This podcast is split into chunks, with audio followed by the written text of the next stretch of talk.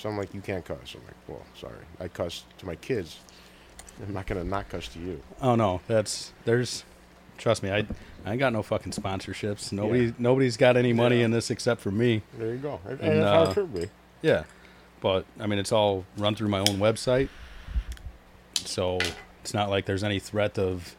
Is there a link I can share? My wife's always asked me to share a link with her. Yeah, you can. She just messaged me. Post a link in your podcast. No, it's just the herfcast.com is the website.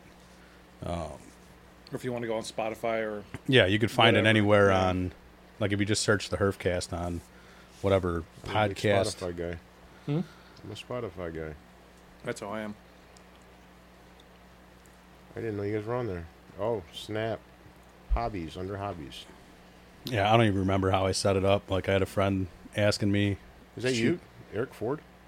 Or is that the last guest you had? Yeah, that was Ford. Okay. Ford came by, what, 2 weeks ago? Going to take you a while to eat there? Or I'll eat while we're going, so I'll just keep moving the mic. Yeah. Well, it took me 30 minutes to get this in the fucking drive-thru. You know what I'm saying? You got to eat it hot. I actually don't mind it cold. Well, you're a sick fuck. And also a crane operator, so like get used to eating cold shit. But...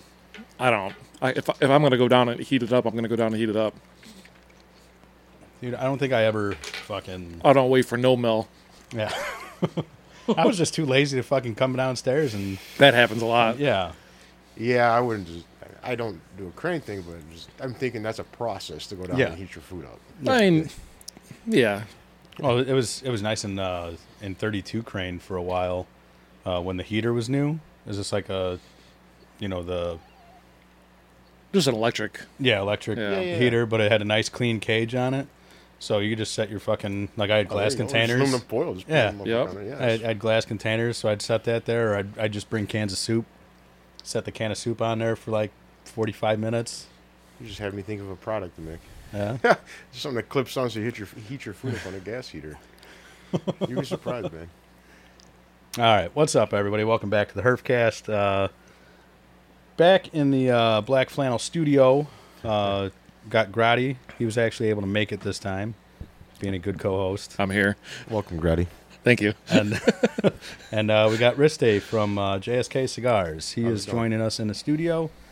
And we're just going to hang out, have some cigars, drink some beer, talk some bullshit. So right now we're drinking a Rocky Rainbow Road from Windmill that they put out a year or two ago. I don't know. I had it had that to go with some of Risty's munchies, because he had a Rocky Road release with his munchies. We'll probably get to that later, but right now, which one did you grab? That's an FDA? Yeah, it's a 7x48 box press FDA. Right. I haven't released. It'll probably be out next year. Nice. I had them rolled a year and a half ago. That's and then we don't have to just talk about cigars. Oh no, that's like we barely talk about cigars. God, dude. Yeah, we always start like this, and we'll fucking go off the rails. That's fine. Yeah, dude. Like there's no. That's very very little cigar discussion, and that's the last thing I want to do is bring somebody whose life is nothing but with you I can't say nothing but cigars because you got your hands in a lot of shit. But I know a lot of the time that's going to be the last thing you want to sit here and bullshit about. Correct. So, no. That was like 50-50 when I saw Grady at the cigar lounge. I'm like, do I want to walk into the cigar lounge and talk about cigars I don't want to talk about? Yeah. Or just watch the Lakers game? Yeah. And thank God I sat next to someone who was her first time smoking a cigar. So I told her, I know absolutely nothing. Let me help you out in the humidor. And she's like, oh my God, thank you. And, you know, Roger's just like, you didn't have to do that. And I was like, nah. I wanted to get something she would enjoy. Yeah. So you showed up there not for the comedy show, but to watch the Lakers game? I didn't know there was a comedy show until I got Pat. I just showed up to watch the Lakers game, you know what I'm saying? I'm like, let me get the fuck out of the house, enjoy a cigar. You know, I was just sick for like 3 fucking weeks. And then they all sat down, and they're like, "Is this your first time in a lounge?" I was like, "Yeah, this place is pretty cool, you know." And she's like, "Us too." I'm like, "Why are you here?" And she's like, "Well, there's a comedy show." I'm like, "I had no fucking clue." And then it just got fucking slam packed. Yeah, it was busy. The first comic did suck, though. Mm-hmm. The other ones were pretty cool. He was bad. He was really bad. I guess that's how you start the show, though. Send the guy that's going to get killed first. But he was the host. He was the one running the thing. He set it all up. Maybe that's why he was a host. and his magic act. That was bad. Fucking Jesus. Was the magic act supposed to be bad? I don't know if it was. That's what. Like, it was bad. You had to laugh because you're like, fuck, man, that's bad. Yeah, like, was it supposed to be like comedy magic? Because it wasn't magic at all. Bro, that dude's ship sank the first line he had out of his mouth. I agree. Like, it was bad. I mean, Cameron kind of made it sound like, like that's part of the shtick was the bad magic. Maybe, like, shitty comedian, great comedians. But he kept calling himself a magician, though. Yeah. Like, that's what got me is, like, he kept saying, I'm a magician. I do magic. I do this. I'm like, God. I'd have to talk to the guy. I wasn't at the show, but... Maybe it was part of the act because I was really looking forward to the other two guys after he was on. I'm like, I hope to God these guys are good. I was like, if not, I'm just going to tune them out and watch the Lakers game. And they both got laughs. They did. Yeah. They were funny. Yeah. And the dude that cracked me up, the guy in the audience actually cracked me up, and he's like, he goes, like, I think he's like, my dad's black and my mom's like Asian or something, and I'm just white. And the guy goes, well, yeah, you're pre-cum on your dad's cock. That was fucking hilarious, dude. That made me laugh. I was like, "Oh, that was fucking hilarious." Oh, hold on, I gotta censor that part out. No, okay. I offended you. I'm sorry. Oh boy. Really. No, none of that here. Yeah, thank God, dude. But yeah, so he's going to shit with that stuff, man. It really is getting bad. Yeah, that's. I've never cared. No one should. No one should be like, oh yeah, this that. You just have a good fucking life and live it, bro. Yeah, we know the world fucking blows ass or it sucks or it's going to shit or don't dwell on it. Yeah. Have a good time. And if you don't like it, don't watch it or don't listen to it. Dude, simple as that. I'm a firm believer of don't turn the TV on. Right. Don't watch fucking news. Don't absolutely do not watch the news. Shit, you know what I'm saying? And absolutely do not believe everything you fucking or anything you fucking zero. Read and see on Facebook or Twitter. If it doesn't affect my life, I don't care. Yeah. Especially if it's on the show. Yeah. Don't believe any of this shit. That's right. On this show? Yeah. That's hilarious. Yeah. Well, Grotty's smashing a fucking White Castle over here. They're down there. Hey? No, we smell them. They're here. He's probably got a fucking dozen of them over there. I got 6. And a 10-piece cheesesteak. Yeah, I was going to say the sack of cheesesteaks. I ate 4 cheesesteaks on the way here. Yeah. Shooting grease all over my car. I get number 14, the breakfast sandwich, if I go to White Castle. Their breakfast sandwiches are pretty good. They're legit. Yeah. It's a cracked egg on buttered toast. Yeah. Number 14, dude, you can't beat it. You ever get the waffle buns? No, I'm not that dedicated. Those are pretty good, too. You're not what? I'm not that dedicated. They're pretty good. I know. I mean, yeah, they got good breakfast. Yeah, that's... I used to stop there a lot. Well, I want to say like when I first started at the mill, because we were at this house. Was that your prereq in the mill manual? Like, yeah, pretty much. Stop at White Castle. Yeah, but yeah, it would always be just the white toast, bacon, egg, and cheese sandwich. Man. I only go there when I come here. There's no White Castle anywhere near me. Where do you live? It's like in Porter, Chesterton. The one in Chesterton closed. Oh, yeah? 49 on Indian Boundary. Yeah. So I don't ever get to eat it. So it's whenever I come here, I stop and get some. It's like a treat. Okay. That's understandable. I thought about it like yesterday. It's like, if we would have planned this better, and, well, I mean, if I didn't have a newborn. So this was planned like 2 weeks ago. Congratulations. Well, thank you. Well, no, I'm saying. This is as planned as you're going to get with me, dude. Oh, yeah. But, no, I meant because like, he's in Chesterton. Yeah. And I was like, shit.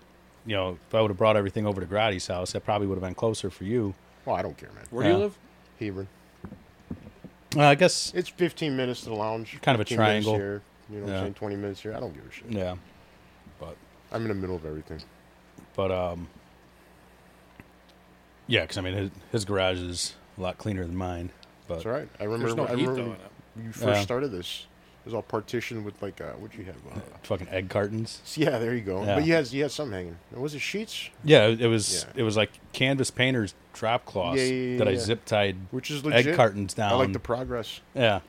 Well, thank you. Yeah. That's, after I found out, because I did that with, like, zero research or anything, and then I found out egg cartons don't do shit for sound dampening. Oh, they really don't? No. I always thought they did, too. Not a thing. You got to spray paint them black. Yeah, so I was like, well, fuck. I got... Dude, those things sat in the rafters in here for probably 2 years before I finally, like, said fuck it and threw them out. We've all seen the same rap video where they have them in the room, you know what I'm saying? So I would have thought they worked, too. Yeah. But, Oh, well, live and learn. So, yeah, that's after that, I was like, I mean, it sounds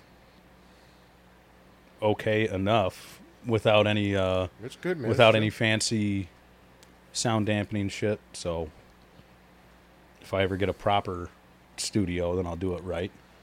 But I think there's legit dojos in the garage. Yeah. Yeah, it's just a garage, and that whole back wall is just painted with the thing up. That's it. We could probably frame a section of my garage out. Yeah. Get on that. Make it happen. I said we. Oh, right. He didn't say I can frame something out. We all know how that'll go. Yeah. Did you get me my mic for Christmas or no? Not yet. No. Santa's bringing it. Yeah. It's in that bag over there next to the White Castle. You got to dig through the sliders. Oh, that'd be great. Just a fucking new mic that smells like White Castles. Well, you know you're from the Midwest. It could smell worse, right? You know, I had a buddy I went to school with, and he ended up joining the Navy, did his thing in like 2001, and he lived in San Diego. It was like 2004. For Christmas, I sent him an empty White Castle box. Because he grew up in Maryville, and he called me. He's like, you motherfucker. I haven't had this shit since I've been back home. Oh, that's... My parents are in Florida now, but when they were in Missouri, and still, like, I mean, we'll fuck with them, and they'll fuck with us, and, like, get them... Like, we'd... Now that they're in Florida, they're not too far away from one, but, like, we'd get them, like, Portillo's gift cards. Oh, when they were in Missouri. Yeah. And, you know, they get us gift cards for places down there, and it's like, God, that's funny. Oh, yeah. It gives you a reason to go. Oh, yeah. Yeah. But, yeah, now Portillo's is out of the question because they got one, I think it's an hour and a half away from them now. Oh, they're in Florida now? Yeah. Yeah. But. Is White Castle only in the Midwest? Yeah, once you get out of the Midwest, it's like Crystals and then some other shit. Oh. Indianapolis was like the unofficial border. Yeah. Because it was like Indianapolis, you had, you know, all the way down to Indianapolis, you'd have White Castle, but no Waffle House. But then as soon as you got across Indianapolis, there was no White Castle, all Waffle House. Yeah. Did you know, just because I was in West Virginia at this Waffle House, like 2 a.m., I found an interesting fact about Waffle House. If a Waffle House shuts down, Waffle House sends an emergency 52-foot trailer built to continue business. Really? No shit. I didn't. I'm like that. Wow. Like the lady's like, if this place closed down, like this is a massive accident or some shit. Yeah. There will be a 52-foot container outside semi trailer. It's a Waffle House built in. He goes, we don't shut down. I want to see that. Yeah. For real. And I looked it up, and it's legit. Like if you look it up, awesome. I'm like, man, that's some hardcore shit. That's dedication right there. Power goes out for 10 minutes. 3 days straight. Yeah, semis on the road. Because everything else closed at like 7 p.m. Like, hey, what's open? Well, like Waffle House, depending which one you want to go to. And most of the time, you're going to get some entertainment out of it. You do. You know? You legit do. That's nowadays, though, I don't know if you want to be part of the entertainment. No. Because you're going to get it. You're going to get lumped into it somehow. Yeah. Oh, where they throw chairs like, and shit. How to apply for Waffle House, like the prereqs, and like you have to fight your boss, like to get in. Like that's the job. You have to like, beat his ass. The job interview is like, how good are you at fighting? That'd be awesome. It makes sense. They're just sitting there eating eggs. I'm like, God damn, dude. Like there's some, you know, not to offend anyone. There's some fucking trash that walks in this place. Shit, that was one of my favorite things to do. I lived in Black Mountain, North Carolina, when I was like 19, and I was there for like 6 months helping my aunt take care of my cousin when he was a baby, because my uncle was off for training down in Louisiana. But so I was just out there to help out, you know, while she was working. I'd take care of the kid, and she'd get home from work, and I'd grab a fishing pole, head down to this little lake, meet up with a couple of guys that like met fishing for catfish out on the lake, and you know, fucking. Sit there, I would think drunk. Out there you can bring your catch into Waffle House and they'll cook it for you. Might have been. They'll batter it up option. And fry right there for you. You know what? You make this for me. I could sit out at the lake with a like. I'd stop at Food Lion, grab a bucket of chicken livers, and then head out to the lake and sit there and just catch and release catfish. Yeah. All night, and then like you know, two buddies that I ended up meeting out there. They'd get out there eventually, and then when. All done fishing. It's like, all right, let's head to Waffle House. Yeah, you know, well, fuck yeah, man. And then, you know, let the buzz wear off a little bit. Yeah. Maybe start a couple fights. Yeah. Throw a couple chairs. Yeah, you know. Just a regular Wednesday night. Yeah. So. That's like, what's his name? The quarterback from Jacksonville. When he won first-round playoffs or something. And his victory dinner, like, he was at the Waffle House at, like, 2 a.m. And everyone's like, yo, he's a real dog, you know what I'm saying? Yeah. Like, he's got it in him, you know. Who's the quarterback from Jacksonville? Is it the white guy with the long hair? Trevor Lawrence. Yeah, that's Trevor Lawrence. Yeah. But he's always a good bet for overrun rushes. He likes to run a lot. Yeah. He plays a shitty offensive line. That's an easy money. I'm a statistics guy. That's all. Just data. No, I never would have known. Like, all data. Yeah. Well, shit, dude. Your daily grind is all information. It is. So it's legit. It's all informational. Yeah. Today I'm actually off the government, but doesn't mean I'm not working. Yeah. Today was a solid 8-hour day of just fucking data. Yeah. Just other shit I do. My wife's like, "Are we gonna go anywhere?" I was like, "I'm gonna go to that laptop and work from the kitchen." Yeah, that's about it. You know.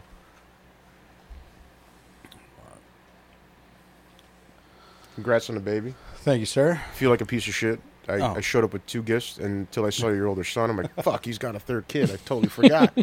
Now I don't want him feeling left out because I got the other 2 kids and shit. You know what I'm saying? Nah. So I'll give him his first cigar. Yeah. There you go. Or you can do that. I'll give you the cigar to give to him. I got So for each kid, I didn't buy one for the new one yet, but I got. So when my first son was born, he's 8 now.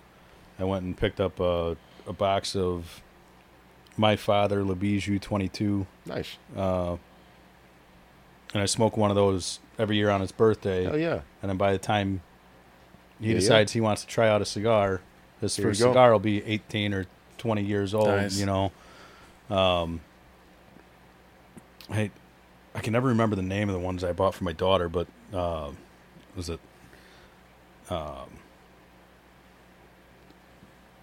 Duegnum or something? I tried that. I sold the boxes. Yeah. I bought Behiki boxes when my kids were born. You know, it's that month and year. And then I saw the resale value. I'm like, oh, yeah.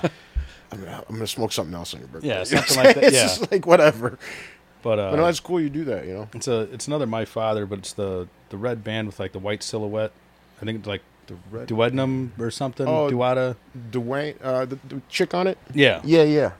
Dunya or something? Or... Yeah, Otis. Otis up in Detroit suggested that one for me. Yeah, it's a good stick. Yeah, so that's the box that I got for her. And, those guys are cool people, too. Can you get it around here or no? Yeah, they're up in Detroit. No, can you get the cigar around here? Yeah. Yeah. Yeah, I don't think I've ever seen that one. It's a regular... Yeah, it's a red band with the white silhouette of a lady on it. Yeah.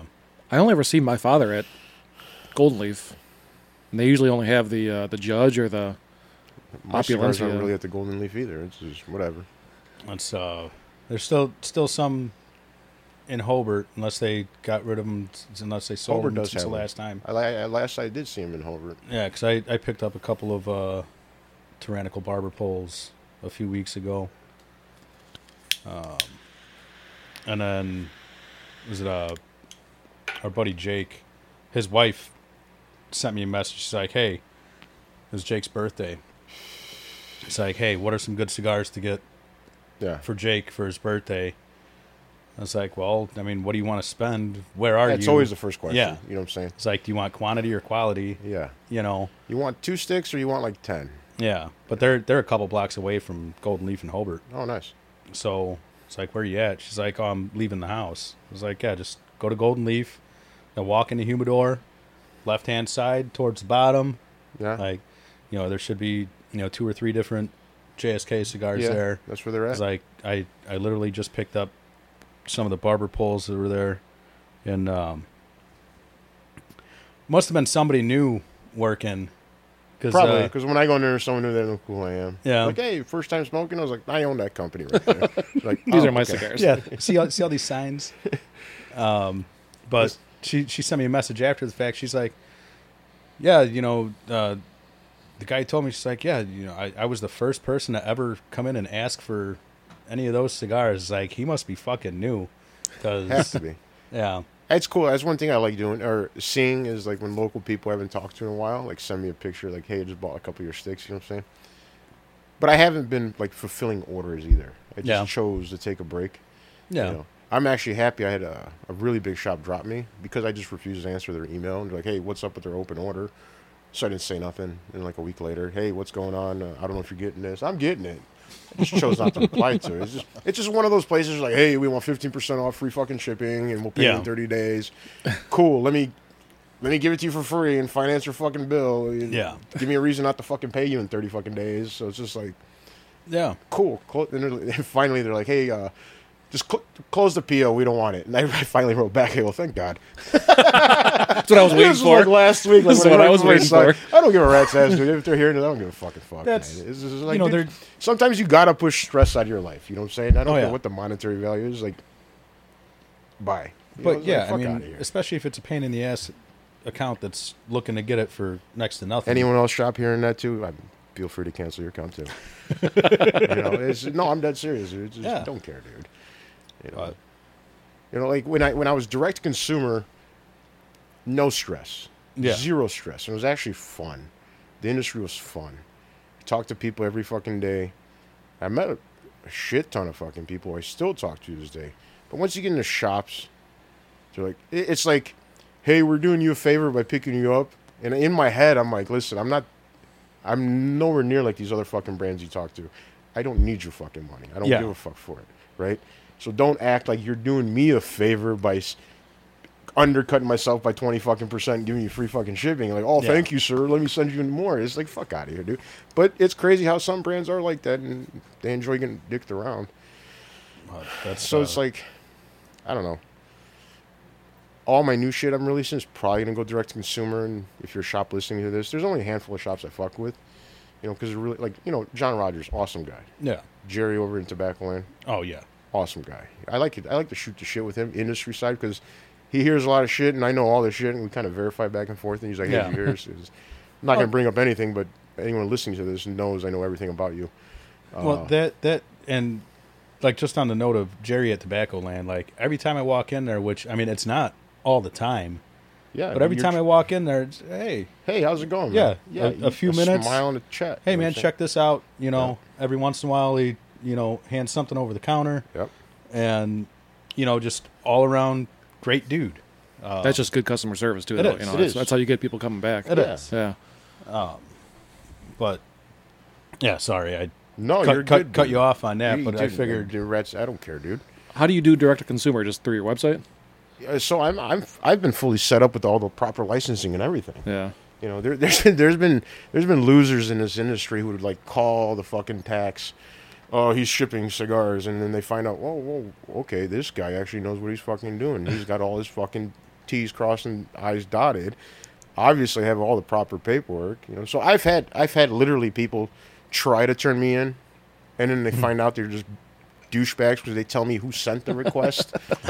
And one was a sales guy for a company. Like I'm like, are you that pathetic in life? Like. Focus on your sales and your money. Yeah. And, you know, don't watch me. Maybe if you put the same effort into your own shit versus, like, what I'm doing, you know what I'm saying? It's just like, yeah. I've run into that quite a bit, dude. And it's pretty fucking sad. Like, I only fuck with a few dudes in the cigar industry these days. Because a lot of everyone else is this high school fucking drama. And you think you're going to meet the dude that's on Facebook, but you end up meeting, like, a complete douchebag. You know, God damn, dude. Only if your fucking followers know how big of a douche you are. You know, it is what it is. Like, with me, what I say is what you get. What you meet, it is what it is. You know what I'm saying? I have nothing to hide. You know what I'm saying? You know, so that's one of the big reasons why, you know, I've always supported you, like, since the day that I met you. You know, it's always been straightforward. Yeah, man. No bullshit. Quality product. Thank you. Yeah, your cigars are great. I tried. It's hard, but I tried. I think there's only been one that just didn't do it for me at all. Which one was that? But a lot of other people love it. Which one? But the Cernanak. I was going to bring you one. I'm kind of happy I didn't because I was down to one fucking box, too. I'm like, do I bring this cocksucker Cernanak? And so I didn't because it was my last full box. Well, there you go. It all works out. It's actually a good call. Thanks. Yeah. But that... like, I know, like, some people love it. Everybody loves it. But what didn't you like about it? It just didn't do it for me. No, I know. So when that cigar came out, the White Zlatno Sunset came out. It was either you love the Sunset and you hate the knock, or you love the knock and hate the other. I was definitely... And that was how I pitched it to people. You're going to love one, hate the other. Yeah. That's how it went. I was definitely the Sanse group. Yeah. You know. Out of those two, that was my favorite too. But that cigar is actually... It's kind of aged out. If you still have it, it sucks. I'm sorry. I still got a Solomon. I should probably... You should smoke that. Yeah. The Solomon story... So that one is actually the real Behiki wrapper they use on the fake Behikis they sent to Italy and fucking... the other country when I was there, Italy and I forgot the other one, but that is the Behiki wrapper they use on the fake Behikis everywhere. I walked in this fucking place and they just did 10,056s, right? I'm like, I want to buy that wrapper. He's like, it's not for sale. I was like, I want to buy that wrapper because the story behind that Solomon is I use the Behiki wrapper that they use on fakes. Yeah, and when you rub it, it feels like a baby's ass, that wrapper. Yeah. Like it's not. I paid actually it's cheap as fuck when I paid for it then, but now, at that time it was the most I ever paid for a fucking per pound on a wrapper, and I paid it. Yeah. And it was great. But it was pretty crazy how they rolled. You know, this guy walks out of his fucking factory with a $30,000 watch on, and he's got those diamond studded. The shoes were like 12 fucking grand. And he's standing in mud in Istali. I'm like, either this dude's pushing heavyweight cocaine or this dude's the real fucking deal over here. So I walk into this fucking place. And this is the first time I'm telling this story like on the air. Like I've told, like they legit told me, like don't mention names or we'll fucking kill you. Which I'm not gonna mention names. But I walk in and I see the guy from Habanos SA who I just talked to in Germany 2 months before that. I'm like, yo. He goes, hey, what's up? I was like, why are you here? And I looked around. I was like, I know why you're here, you know what I'm saying? So like when factories get slow, a lot of factories in Nicaragua, they make fake cigars. They make fake. They keep busy. Yeah. You know, I've been in one reputable one where they, you know, a Chinese guy walked in with an interpreter and he bought 80,000 diadamas, whatever, from the Cuba size, whatever. They literally just opened the Habanos Encyclopedia, and that book fucked up. It maybe by design they did it. But it's the actual size of the cigar in the book. So what they do is they put a piece of paper on, trace it, and they send it to the fucking rolling table. It was like, roll me this exact same size fucking cigar. No shit. And so that book is exact. Wow. So that's how they roll. Everyone knows the exact same size. So I tell people, if you ever buy a Cuban cigar, and it pulls good, draws good, tastes phenomenal, and it has a little spice to it, it's from Nicaragua. No. Because this dude had a legit machine to draw tester. He's like, our fakes are the best. I'm smoking it. I'm like, man, this is a pretty good fucking fake. Yeah. Like, I would buy this cigar. Well, obvious fakes are obviously garbage.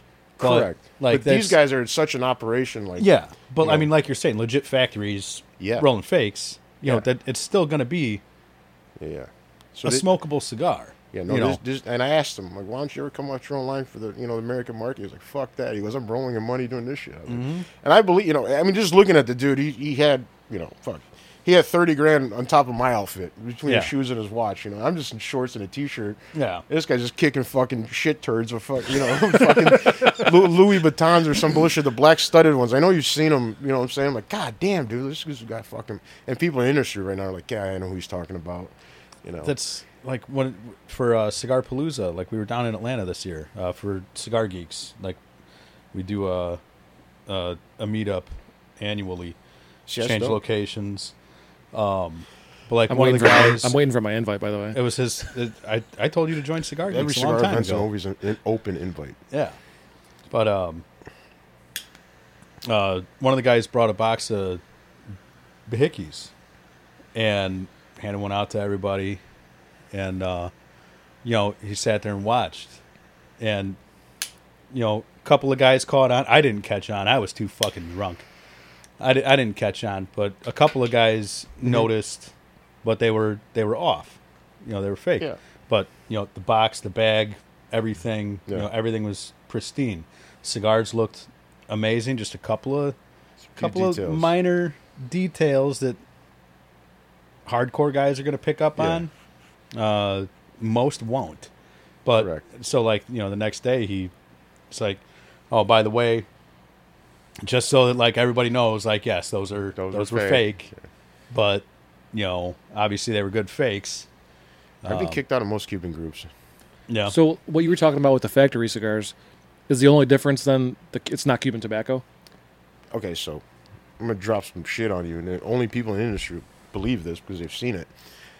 They grow that tobacco in controlled warehouses. They modify the soil to be as close replicas to Cuba. It's not growing in true Nicaraguan soil. Okay. People are like, no way. You know, fuck you. You're lying. And I've had hardcore Cuban junkies like, no, you know what the fuck you're talking. And I deal with people online like, bro, you never left your zip code. Like, never seen a fucking plant. And you're going to tell me, like, I don't know what the fuck I'm talking about.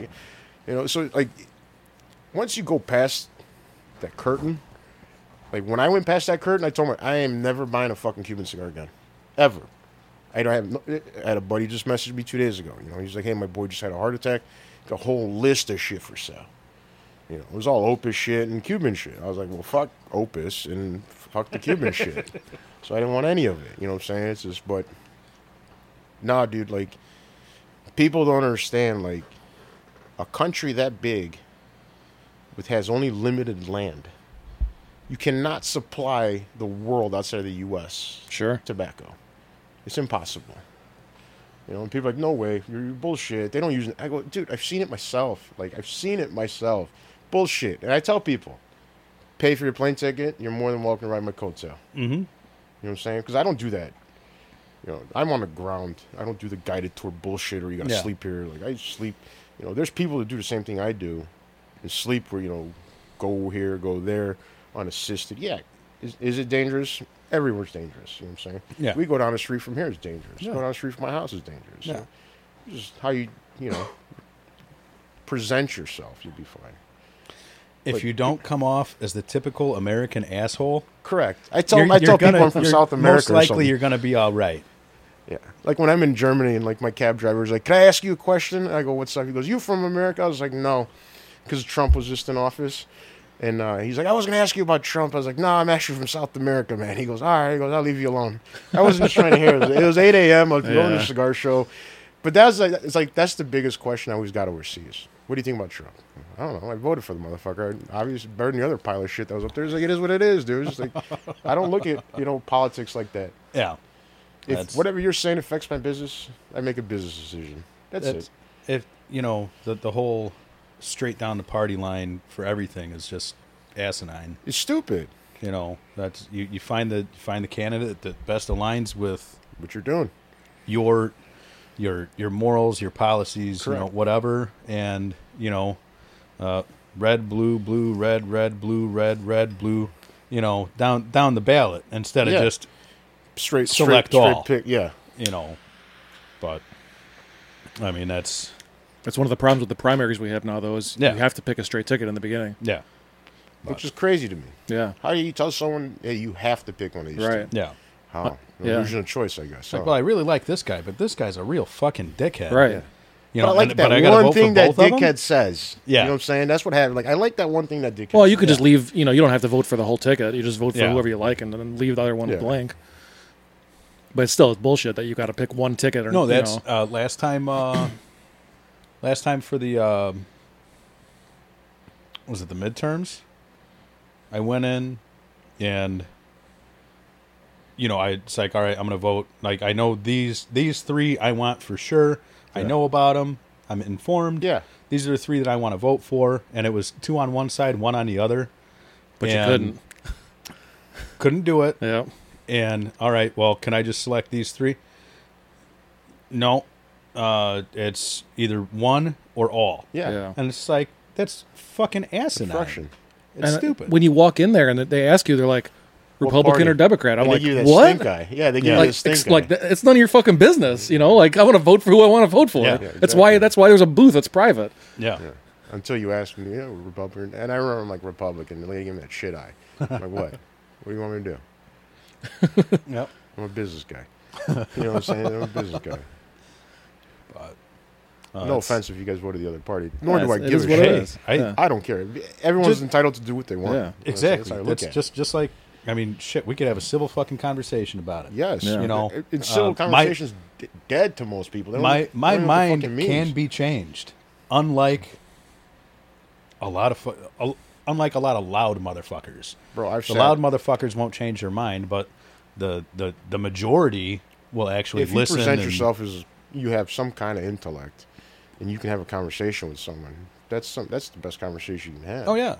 Somebody, you meet some motherfuckers like, no, fuck you. Fuck, you're racist. Fuck you. Yep. You know, oh. You know, it's just like, dude, fuck off, dude. Like, I didn't come here for this shit. Yeah. But that's, I mean, I'm a dumb motherfucker about a lot of things, but I like talking to people, so that's why I do this. Same. You know, I like having conversations, and I like having my mind changed. That's what comes with cigars, though, too. Oh, yeah. That's cigars and conversation. All day. Exactly. I tell people that's the best thing about cigars. It's a vessel for a conversation. Yeah. You meet someone different. Walk into a lounge. It doesn't matter who the hell they are, what they're talking about, anything. Like, sit down. What's up? What's going on? Like, you at least get a chance. Yes. If you're a dick. Yeah. Yeah. You know, that's another story. But, the conversation's always there if you're willing to have it. Yeah. You know. And if you're listening, first-time smoker, don't walk in the lounge and say, I smoke Cubans. It doesn't start off. Oh, dude, that's... I love it. Oh, yeah, I only smoke Cubans. Sorry. Yeah. Great. Tell me all about it. You're missing a lot of good shit. There's a guy at the cold strip. Like, when I started, like, you know, he said something about cigars. And I was still in labor. And I was like, oh, yeah, you smoke this or that? And he's like, oh, I only smoke Cubans. I was like, I'm sorry. You're right. And that's exactly what... And he looked at me. He's like, oh, yeah, I got a buddy of mine using, you know, special ops, and whenever he's out of the country, he brings me back. It's like that's full of shit. So he's bringing back a bunch of fakes. Yeah, you only smoke fake Cubans. Yeah, exactly. It's like that is the most bullshit story. Like some floor tobacco with rat shit on it. Oh yeah, fucking lint. My cousin snuck these out of his ass crack. For me. I bet they taste great, right? Extra seasoned. You, huh? Yeah. 4 boxes in there, huh? I love stories when people come up with the intestines are like 32 feet long. He just kept pushing them in. I had an event at Curtis's place. This was years ago at Executive Cigar. And we just got done and we went to downtown Louisville. There was a bunch of us. We went to O'Shea's. And we're sitting outside having a good time. And then you got like another group of smokers. And like my buddy's like, hey, what are you guys smoking? And his reply was, oh, you can't afford this. Oh. What? Then I probably don't fucking want it. So he's talking to him. So this guy's like, these are Cohibas. You know what I'm saying? And so he's like, let me call my buddy over. So I walk over there, right?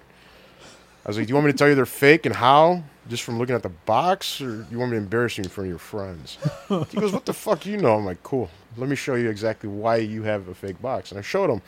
And his boy's like, I fucking knew it. And I was like, I knew it. I was like, hey, you want some real good cigars? And I go, I just happen to own my own fucking company. You know what I'm saying? And he's like, God damn. He goes, I knew these shit were fake. And so the dude's like, hey, you want a couple of these? I'll trade you for yours. I was like, what makes you think I want that garbage, dude? Yeah. I just told you they were fake. Yeah, I just told you. Now you're going to offer them to me? First you insulted us. Yeah. You know what I'm saying? Like, none of us can afford this fake box of cigars you got here, you know? Yeah. Whatever, dude. I don't get that. No, and that's oh, you can't afford it. Well, if I can't afford it, I probably don't fucking want it. Like, we're all adults. You think I can't afford $100? Yeah, you know. Exactly. Well, I told him that box I give for like $4, the whole box. That's when my new son was born, it's like my dad's intense. Like, I had to make it a point to like take some time out to hang out with my dad and smoke a good cigar with him. You know. And what'd you smoke? Hold on. I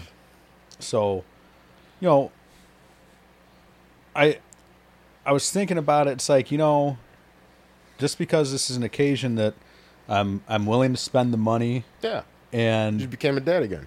Yeah, but it's like, all right, I'm, the money's burning a hole in my pocket for this reason.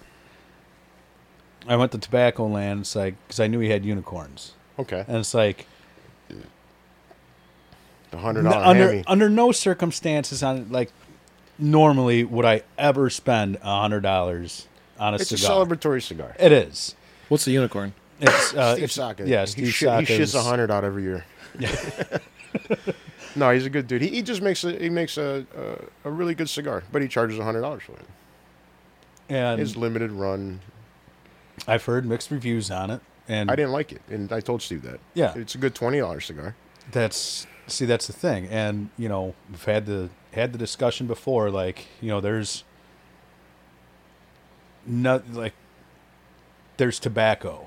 Correct. There's tobacco. There's better grown tobacco. There's better aged tobacco. And everything, yeah. Is there $100 tobacco? No, probably not. I haven't had it yet, and I don't think.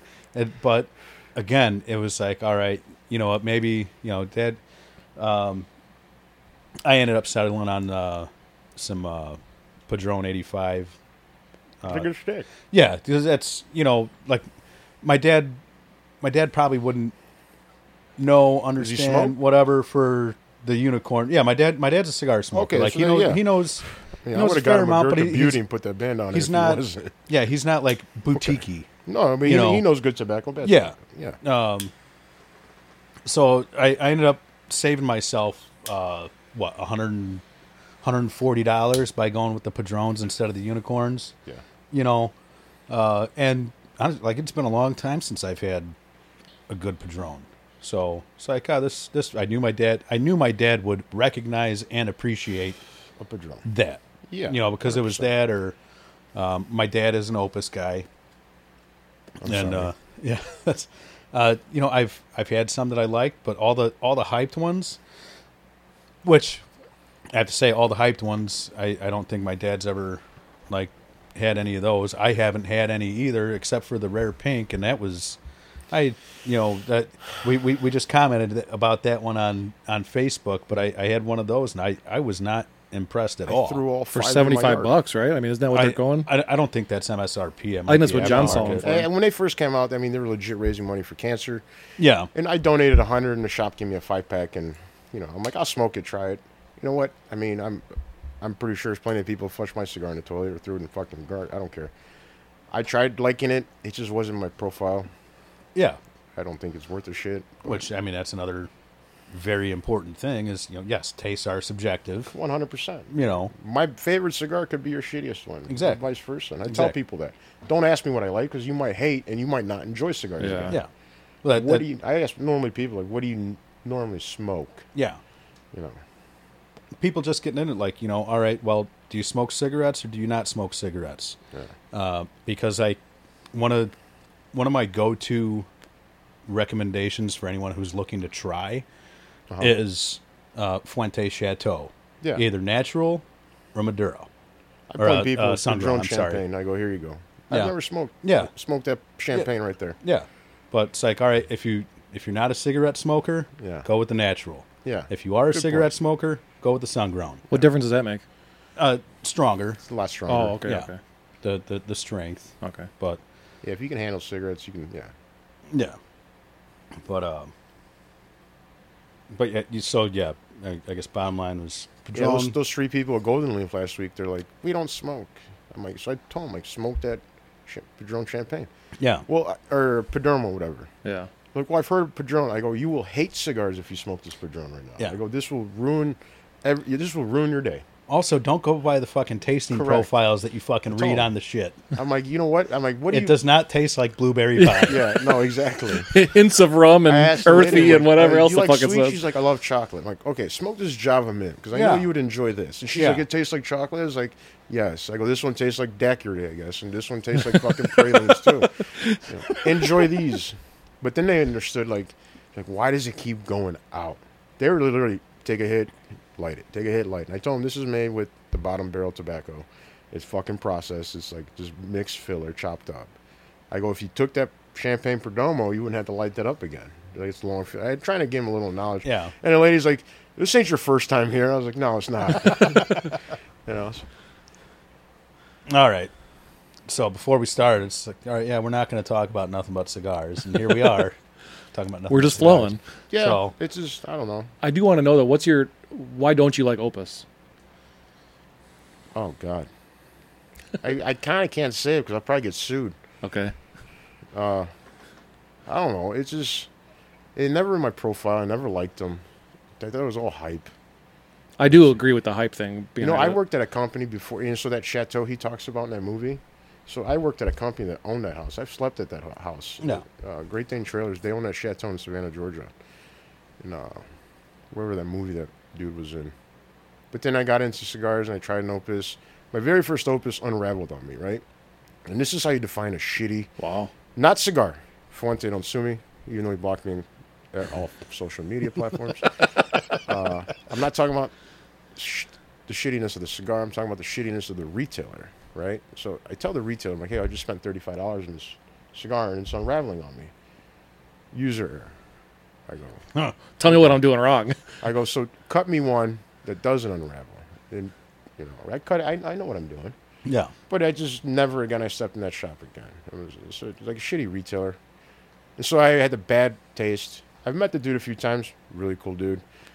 Then I came out with I came out with this Nug cigar. He blocked me on all social media platforms when I did that. And then when I came out with Munchies, they claimed they weren't talking about me. But when you say Munchies, who else owns Munchies, right? So if you shit-talk my brand every Sunday with three fucking douchebags, you know, one who thinks he's a godfather and the other one who lives in Macedonia, you know, it's just like, what the fuck, you know? So, like, that's why I don't care for that guy or those people. Like, I've never once bashed them publicly. Yeah. But when I'm enjoying my Sunday and I have people message me in cigar industry, like, yo, these dudes are talking mad shit about you. Bro, you sell 40 million cigars a year. Why is my name in your mouth? Yeah. Why is it that bad or something? Like, what am I doing or something? Thank you. That, you know, the best, like, you know, he was my hype guy for a minute. Sure. I couldn't make enough fucking Munchies. Yeah. You know what I'm saying? So that's like when 50 Cent, you know, said, you know, Jay-Z's talking shit about you. He's like, yeah, I bought him a bottle of Cristal because Jay-Z dropped my name. Yeah. I didn't give a shit that they were talking shit about me. Yeah, exactly. You're helping me out. You know, while you're talking shit about me, my register and my website was like ding, ding, ding, ding, ding, and emails like, hey, we need another 50 bags of Munch. Hey, one guy ordered 700 fucking bags. Jesus. Cool. Thank you. You know what I'm saying? You know, I was like, awesome. Talk shit about me every week. No such thing as bad publicity. So me being a dick, I am, right? So I contacted the chick on the show. I was like, where you at? She's like, oh, I'm just traveling right now. What's up? I go, give me your address. And so I overnighted her 2 bags of Munchies.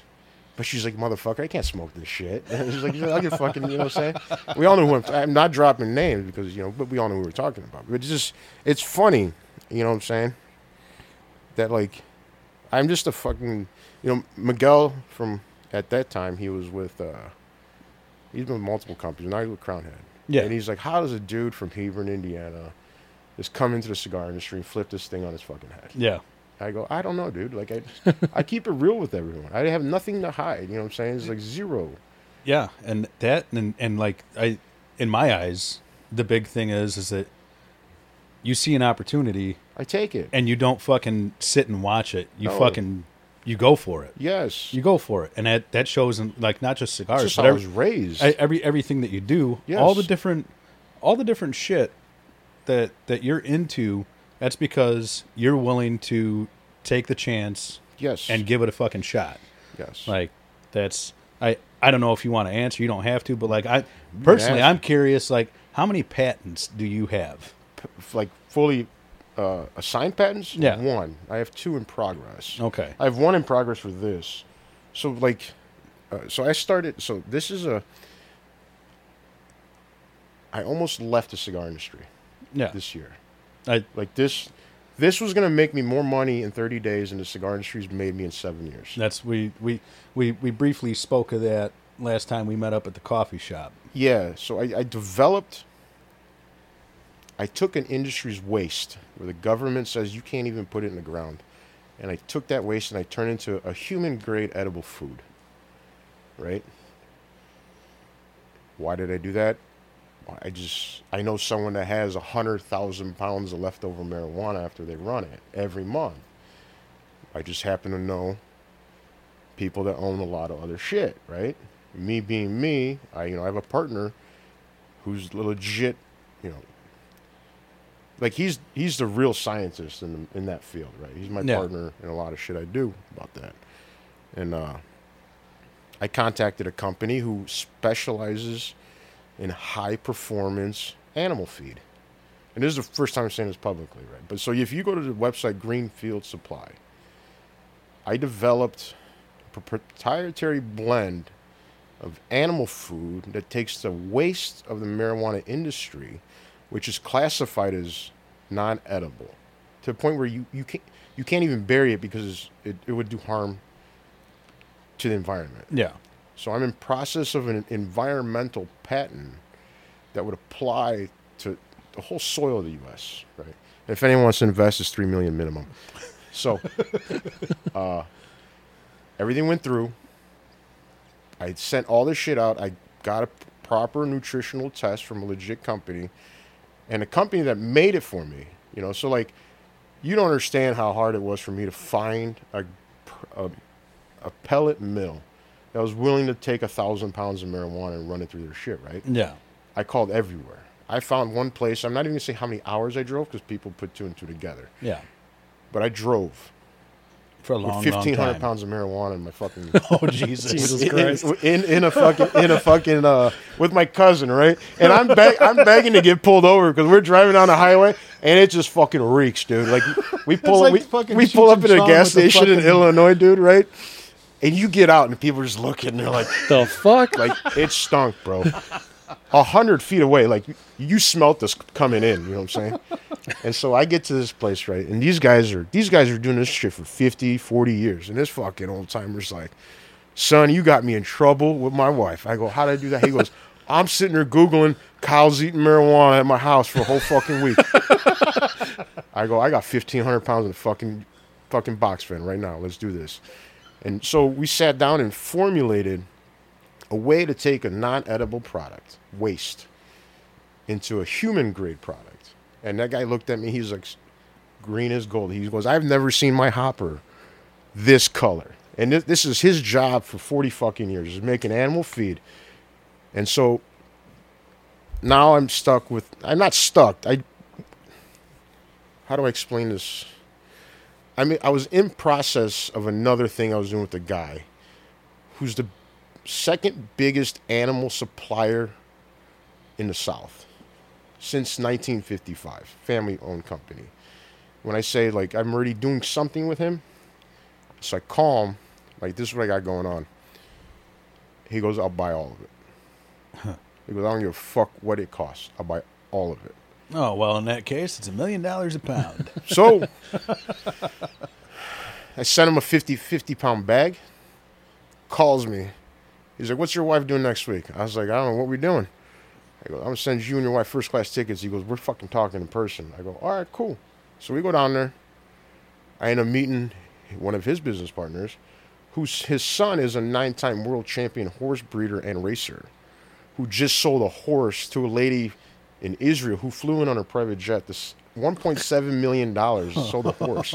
And I'm like, so how did they get it back? Well, we sedated it and laid the horse in the jet. Oh, Jesus. That's holy how shit. Back. So this is fuck you money at times 10, right? Yeah. Yeah. So now I have this dude.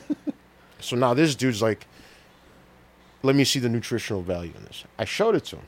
I made a product that's 100 times more nutritional dense than any animal food product on the market.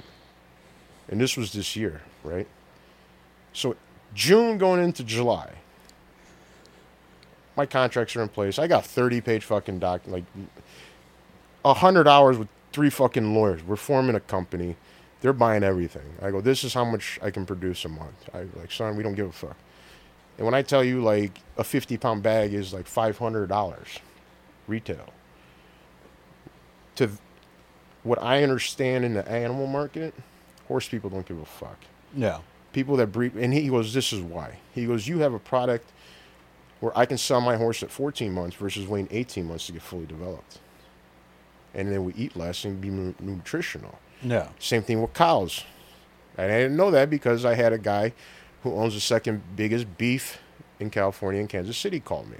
Hey, let's do a test run. I want 50,000 pounds of this shit. Done deal, bro. You tell me an address, you know. I'm well connected. You know, it's... Yeah. I already, you know, logistically wise, you know, I call a few people. Give me the number, run a fucking 25,000-pound fucking semis. Because certain states, you can only allow certain weights. Yeah. And what happens is, and I'm a big preacher of fuck the FDA, I'm a big preacher of fuck the government in general. So I go to this state, and I show them what I have. And everything is legal. And I'm talking nutritional tests. Every fucking test required. I passed with flying fucking colors. And everyone in this entire industry is like, how the fuck did you do this? The USDA has been doing this for 2.5 years, and they haven't passed it yet. They're looking at spent hemp is animal food.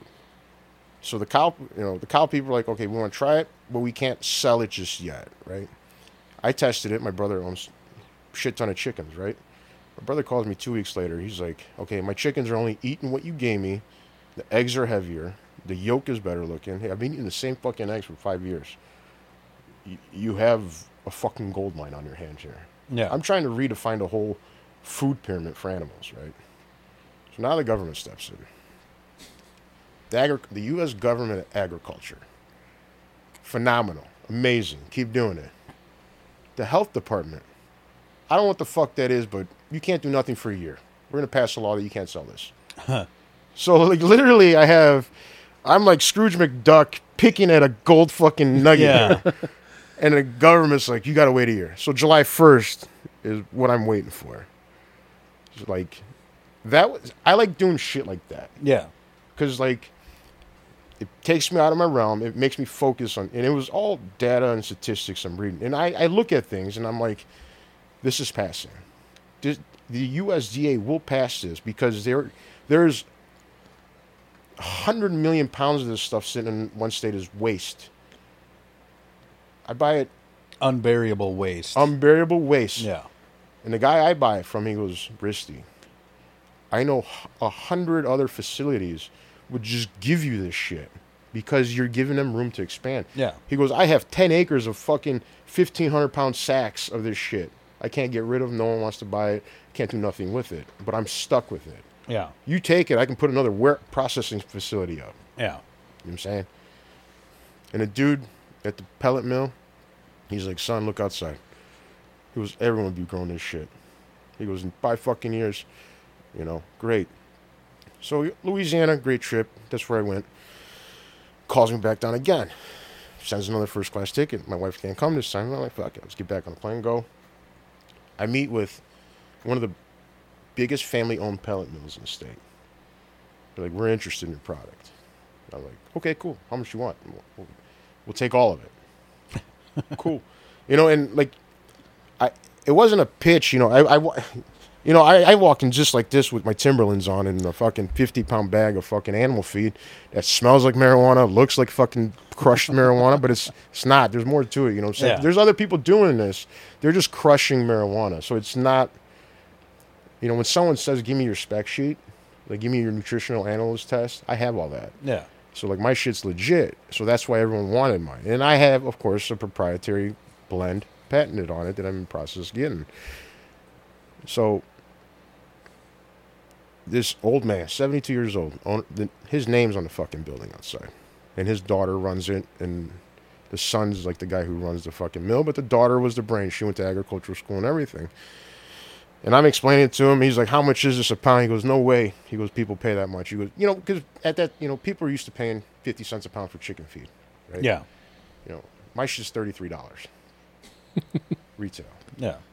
But when I give you the specs in the sheet, and if you go to a house that owns 1 million chickens, and you say, hey, I can increase your chickens by 10% production, money's not an object then. Yeah. You know what I'm saying? So everyone was game after that. The old man goes to the daughter and goes, don't let this guy walk out of this building without telling him you want to buy all this shit. He goes, I did that once in my life. I let a guy walk out because I regretted it ever since. Yeah. So I am golden, flying high. People are like, when are you releasing cigars? I was like, what? Cigars? Who? Like, what month are we in? Like, I don't, yeah. I'm just thinking, I'm getting fucking paid. You know what I'm saying? Yeah. It's over for me. I'm done. And the government stepped in. Yeah. So hopefully I'm out of cigars by July. You know, not even like out of it, but back to enjoying it. Yeah. You know what I'm saying? I love this, sitting and talking. I will never stop doing that. Oh, yeah. But just like the personal level has got to be so much more enjoyable than the business level. It is. It is. You know, and one thing, my kids are getting older, and I want to be more with them. I've had shops for like, hey, let's do an event. You know, man, I can't. My daughter's doing her belt testing. I want to be there. Well, I'm not interested in your daughter. Well, close my account. Yeah. Plain and simple. Like you're not, but I am. Yeah, that's the wrong thing to say. Plain and simple, dude. I don't care what order you're going to send. Yeah. Close it. Yeah. Don't care. Lose my number. Yeah. That comment makes me not want to fuck with you ever. Yeah. Exactly. Don't care. Dude. I don't care if it's whatever. Yeah, as soon as somebody says, I'm not choosing you over any of my kids or my family. Do you trust me? You will lose that battle. Oh, yeah. I don't care. Yeah. That's... Because then you meet people like that. Then you start meeting a lot of people like that. So that's why I only fuck with a few shops now. A few respectable people left in this industry, you know. Because they all want to be your friend. But once you stop producing them numbers, they just, I don't want to fuck with you anymore. Yeah. Okay, whatever. I don't give a fuck. Yeah. As soon as you stop giving a shit. That's some my fucking ass. As soon as you stop giving a shit about my personal life, yeah, man. I don't give a fuck about you anymore. But then, like, COVID really brought the funk out of people, especially shops, because now, you know, I'm in a business where 98% of my buyers were closed. Yeah. So I can't sell nothing except a few shops. And then during that time, shops were like, yo, so-and-so's giving me 30% off wholesale. Well, fuck, you better buy all so-and-so's cigars because mine aren't on sale. Like, yeah. It's the same fucking price. Yeah. You know? And then people got, you know, shitty on that. Oh, you're not going to support my shop. Bro, you're asking me 30% on a wholesale. Obviously, you're not supporting me. Yeah. That's how I look. Like, you're trying to fuck me right now. Yeah. But telling me you're doing me a favor at the same time. It doesn't work like that. The wholesale price is the wholesale price for a reason. Yeah. You know, going under that wholesale price, like you're cutting.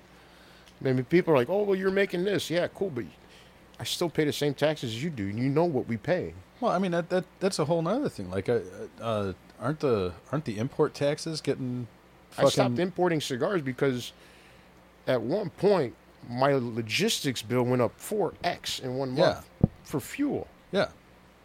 It's like, it's not worth it. I just tell... In fact, keep them. The worst thing that's going to happen is my cigars are going to age longer. Yeah. Cool. You know what I'm saying? Everyone's trying to pump shit in. That's why everyone's price increase. That's all it's been for the past 2 years, price increase. You know what I'm saying? It's like... I'm releasing something probably by February. It's going to be $75 a bundle, 25 cigars. Yeah. Like, I'm going to release a premium cigar for $75 fucking dollars a bundle. I'm going to actually do a price decrease. You know? That's a hell of a price. At least... really good sticks. Yeah. At least in a couple of years, you could throw the pitch out there like, these have been resting on... virgin thighs the entire time. I think Perdomo owns that. Probably. Because he has that one picture of a chick rolling. Have you ever seen it in like the older cigar shops? They have this one chick. Yeah. She's rolling on her thigh. It's just Perdomo on it. Yeah. And I give him props. That's the best ad you can get. I mean, marketing is marketing. It is. Yep. He blocked me like 5-6 years ago too. But it is what it is, man. I don't know. I guess there's a lot of people that hate my guts in this industry. No. I don't get it. None of them tried to fight me, which I've always told them is willing. If you see me in person, you want to throw hands, we can throw hands on site. Don't care. It's still an open invite to anyone. You know, one dude literally like, yeah, I'm going to fuck you up when I see you at TPE or not PCA, this and that, blah, blah, blah. We're at the Circle Bar. I'm right here, bro. He's just looking around like he's ignoring me. I'm like, I'm right here. You said you were going to fucking punch me in the nose last week. Like, come on. Yeah. Like, I'm a lot bigger than my photo, isn't it? Is that what it is? You know, it's like, come on. Like, no, I'm really not Frankie McDonald. Yeah, no, dude. I'll fuck you up, man. I hate when people do that shit. People, I don't know, man. But I'm more interested in chicken feet stuff. You know what I'm saying? I've been doing that. Because I thought that was, I don't know. Is there any trace of THC left in that stuff or no? Or is it all gone? Okay. I kind of figured that, but... Yeah, it's absolute waste. And I just took something that's, you know, even some states classify it. Like, it's like nuclear waste. You can't bury, you can't do nothing. You know, but because they process... Because what they do is they run so much ethanol through it. So it's a funny story, right? So I'm like, nah, fuck, I'm going to go do this. I'm going to go buy 1,500 pounds of fucking sack of this shit. And my brother owns a logistics company, right? Yeah. So I call my brother. I'm like, yo, Alex, I need a truck to pick this up and bring it to your warehouse. He's like, what is it? I go, 1,500 pounds of fucking weed, but there's no THC in it. But it smells just like fucking weed, right? He goes, all right. He gives me a quote. This is how much it is. Send a fucking driver, right? Yeah. I get like a call at like 2:00 at night when it shows up to the warehouse. And one of his employees is like, bro, what the fuck just showed up? I told you it smells like weed. It was 5.5 feet tall by 4.5 feet wide. What giant sack of just processed fucking weed, right? And he's like, what the fuck are you going to do with this? I go, just watch. And so that business is actually me and my brothers and my cousin. Yeah, we just all, went all in on it. And, my brother's obviously a logistics guy, I'm just the guy who puts all the fucking bolts together and makes sure it sells, Yeah. Everyone else got their role. But I thought, in July, I'm looking at, homes to buy in another country and just, fuck cigars, you know what I'm saying? My first paycheck this month coming from this is going to be fucking stupid. Yeah. And the government just kicks you in the dick. Yeah. And that's what happens. And they'll get the follow-through when the taxes come. You know. I had... magazine in that industry wanted to do an interview with me because he's like, that's amazing, dude. He goes, that's awesome. I was like, yeah, interview me in July when I can sell it. Yeah, because it's absolutely dead news to people that want to buy it. Oh yeah, I can't sell it to anyone. And at that point, you're sure you might have the patent, but at that point, you're just advertising what you're doing, right, that everybody wants, and now everybody has a chance to fucking, all right, let me see if I could come up with my own version of it. Good luck. Yeah. Are you guaranteed for July, or is there a chance that they could still fuck you around? I get the review process July 1st. So July 1st. That's the only date in my calendar for next year, except for obviously my kids' birthdays and wedding anniversary, which is all November, which is cool, and July 1st. Yeah. There's potential they could still be another year. They could kick it. I don't care. They could. I mean, for what I did and the stuff I have filed, I potentially would own it for the next 20 years. Yeah, that's good. My patent, you can look it up right on your phone or laptop. If you go to Google Patents and type in my name, I own the method and apparatus of enhancing in cigars, whatever. I own the method and apparatus of infusing cigars in the United States. So that's how I made the munchies. That's how I do the THC stuff, the CBD stuff. No one else owns it. I got offered a lot of money for it in 2019. I said no, and they called me a retard. And the same people in that room that called me a retard are still trying to buy it. No, and I hate saying they used retard because I just don't talk down. I don't know. I know some retards in my life. You know what I'm saying? But I just hate saying that word. But I was literally called a retard in Vegas. They're like, you're stupid. We want to do 1,000,000 cigars tomorrow with it. I go, yeah, but your bottom dollar line you're giving me, I'm not interested in. Yeah. Put that much money in my bank account, and then I'll license it to you for this much money. Residual. Yeah, that's the way to do it, yeah. I ain't trying to sell you shit. I own it for the next 20 years. Yeah. Come back at me. And they couldn't believe. I told them no. And this was some super heavy hitters in the cigar industry. Yeah. Dudes that don't show up to the cigar convention floor. But they showed up, and so it was funny, and I know maybe they probably won't hear this, or they would. They'll laugh. But they're like, you got a business card? I go, no, I don't. You got to come to my booth tomorrow. They came to my booth, and the booth next to me goes, why the fuck were those guys at your booth? Because everyone in that building knows who those guys are. They don't come to the show floor. These are guys cutting, $40-50 million checks. Yeah. I go, these came to get my business card. But I had my business card in my pocket that night. But I just wanted to make sure they came and walked in front of everyone. That's just the kind of business dude I am. You know what I'm saying? Again, that's I don't, maybe I'm wrong, but I see that as a form of marketing. It is, because everyone wanted to know why the fuck did those guys come to your shitty ass. I don't have it on me, but come see me tomorrow. Yep. Yeah, it shows you if they're really interested too. Yeah, I had a guy flying from Germany just to pick up the CBD cigar that year. That was the only reason. In the cigar industry, in the European side, not to come to Vegas for the show. He literally came to my booth. He messaged me. He's like, I'm literally flying in and I'm flying out 3 hours later. Can I have that cigar? And this is when they told me I couldn't have the cigar on the show floor. So I messaged him, hey, if you're here, I'll meet you outside. Yeah. I just don't need to get kicked out because they've been trying to kick me out for And props to TPE because PCA is you can't do this. They fucking torpedoed my brand, right? Yeah. I already shipped everything out. I have a fucking truck outside with my cigars. So, all these other guys leave their cigars out. Nasty-ass, non-humidity weather, right? My shit's in an air-cooled fucking truck with the proper humidity for 4 days. If I'm giving you a sample, it's going to be ready to smoke, right? And it, like, you can't bring that on the show floor. You can't do that. That kind of did me a solid because everyone came to my booth wanted to buy nugs that year.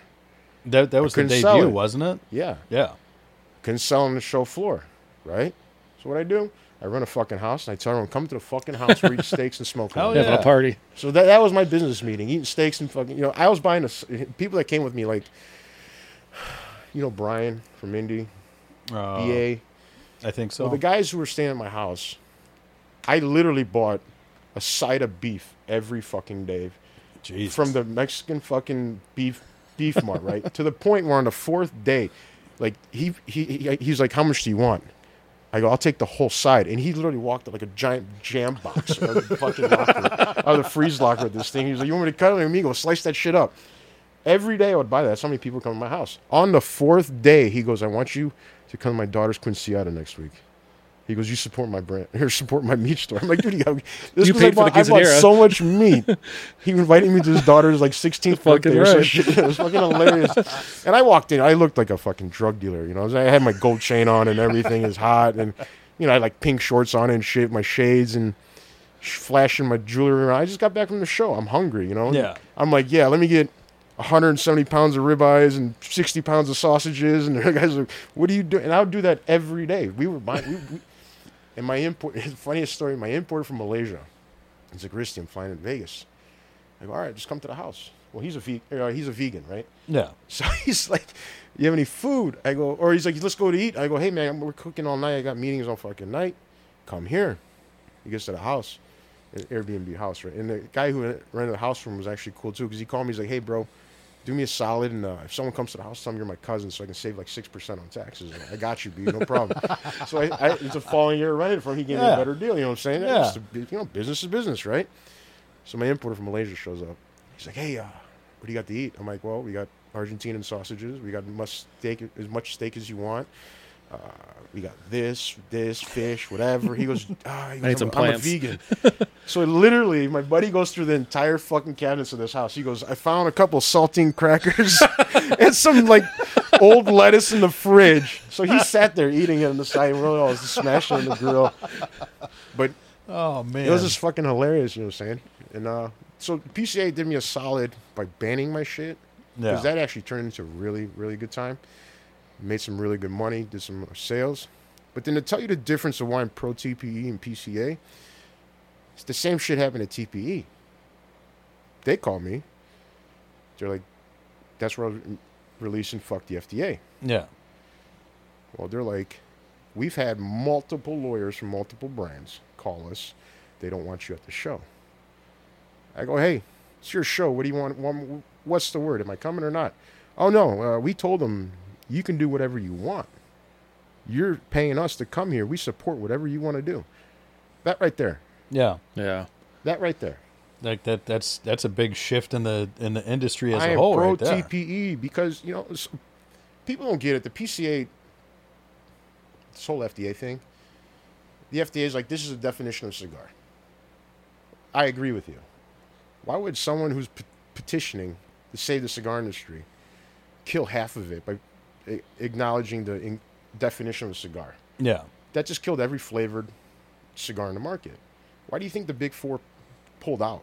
Their biggest fucking sellers are flavored cigars. Yeah. You just told them, even though they're dropping hundreds of thousands of dollars with you for 3 fucking days, you just told them, fuck you. Yeah. You know. I don't know. I don't get it. But I get targeted like an asshole. I'm the stepchild, I guess. The black sheep. Yeah, I guess. Yeah. Like they're like, why aren't you going to fucking PCA? Well, I can't do nugs and I can't do munchies. They told me. Yeah. So I can't do a quarter of my portfolio. Yeah. Everyone else has already bought the other shit. Why am I going to show it again? Yeah. Well, you still come. You just want me to pay the fucking bill or the fees? No, dude. Like no. And then they release. The guy on there right now, he blocked me. Jay Davis, I used to talk to him. He's a cool dude. Not anymore. He was like, yeah, so-and-so released a cigar bar. I go, oh, the one that looks like a chocolate bar? Oh, well, yeah. They're saying it's a silver bullion bar. Yeah. I go, yeah, okay. I go, so why didn't you tell him to remove it off the show floor? Oh, we did, but he didn't. Okay, so Why am I told I can't come? I would have came. And he legit told me, and I screenshotted it, sent it to my lawyer. He goes, you should have came. I go, so you're telling me I should have came and broke the rule. You told me I can't break. Yeah. You know what I'm saying? Like, you just did yourself a solid. If I were to take the PCA to court, there's evidence of one. Oh, yeah. You know, so it's like, whatever. And they cost me a lot of money by not being there. Yeah. But, again, I don't give a fuck. Whatever. Yep. Anyone else does it, you know what I'm saying? It's cool. Yep. Whatever. You know, half wheel saying I'm targeting kids.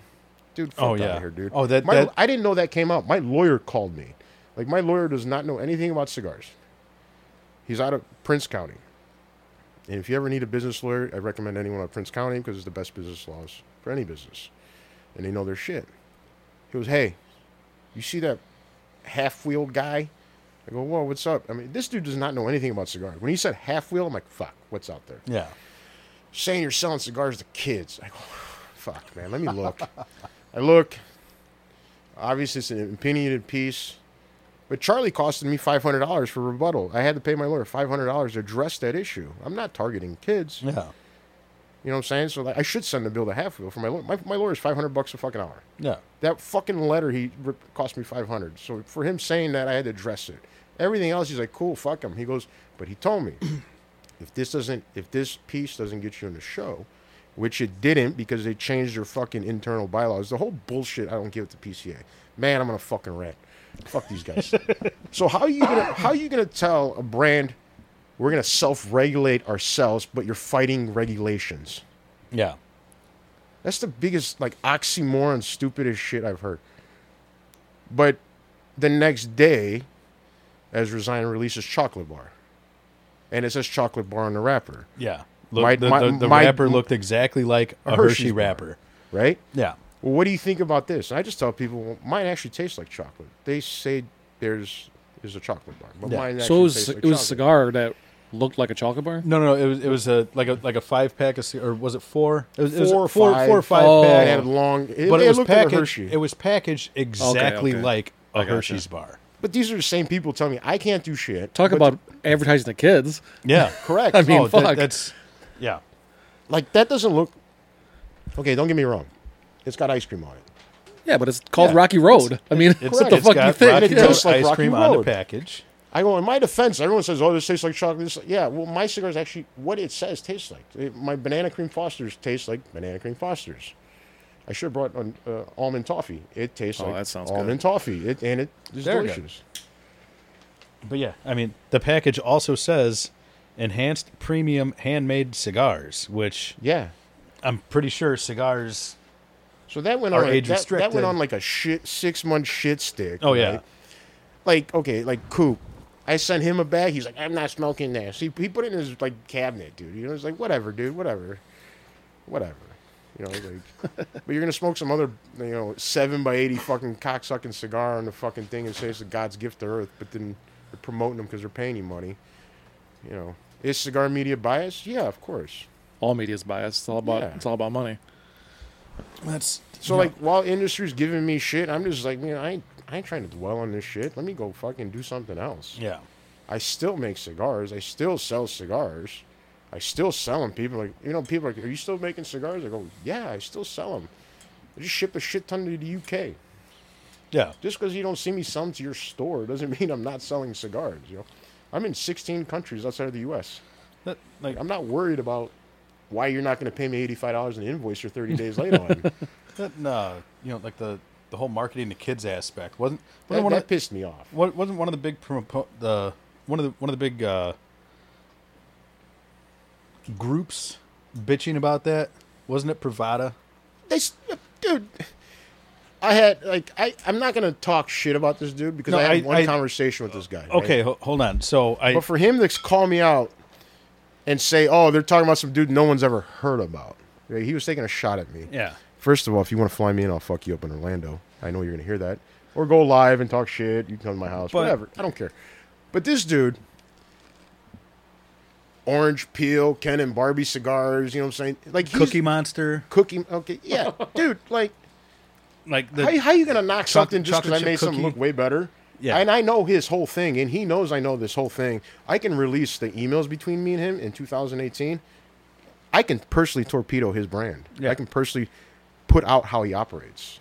But I'm not that dude. Yeah. I don't care. But, like, it like, my point was kind of, like,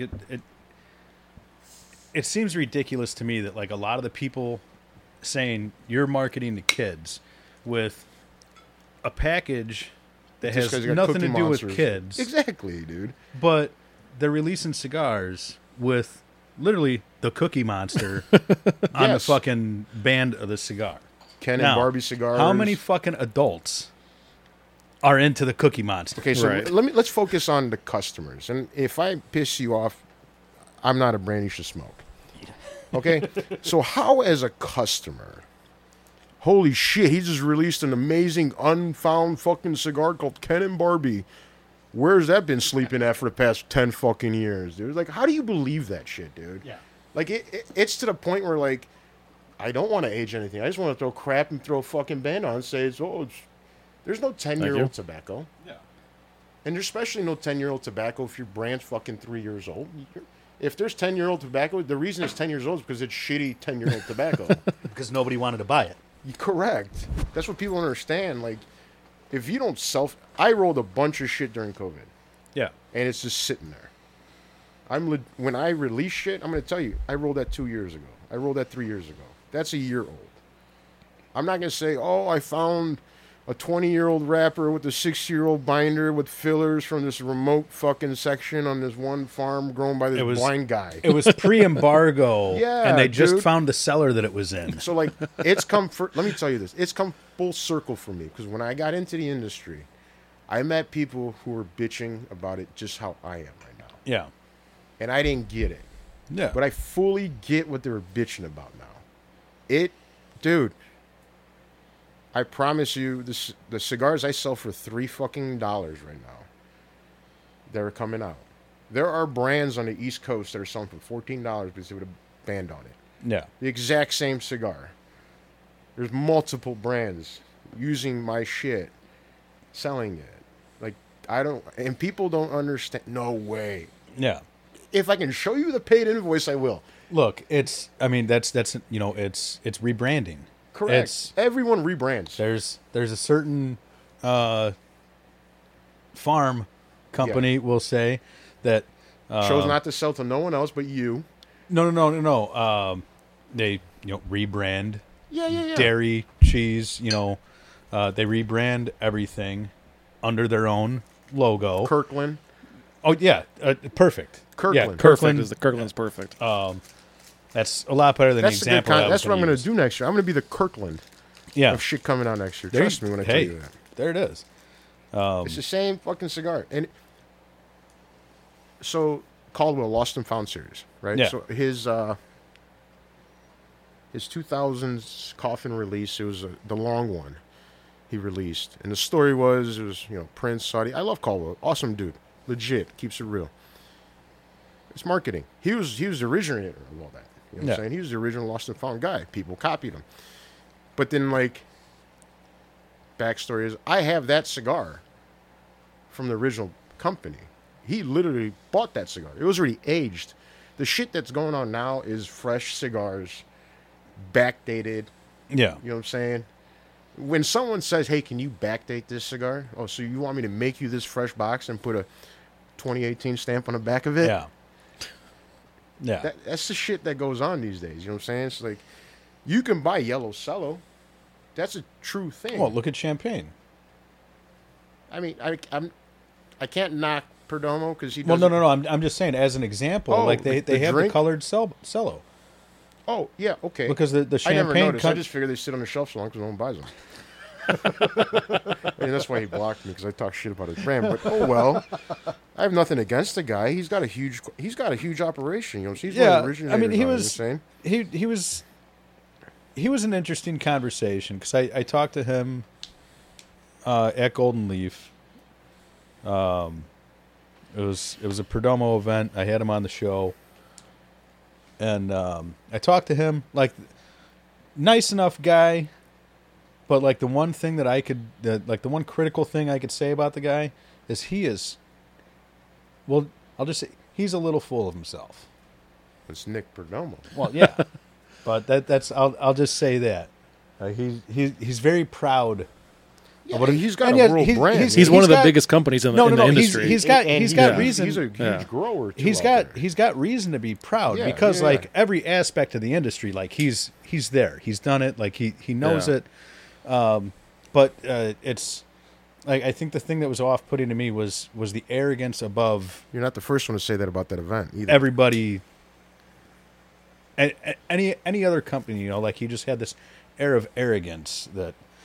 It's like you're not the first one to say that about that event. Yeah, him being there, other people were saying the same thing. Oh yeah, but it is what it is. I mean, I don't get it. Like funny story. We're in Europe, right? I know I'm the brokest guy at the table, and I know the guy next to me is the next brokest guy at the table, right? Yeah. But this guy, I got this. Look at this.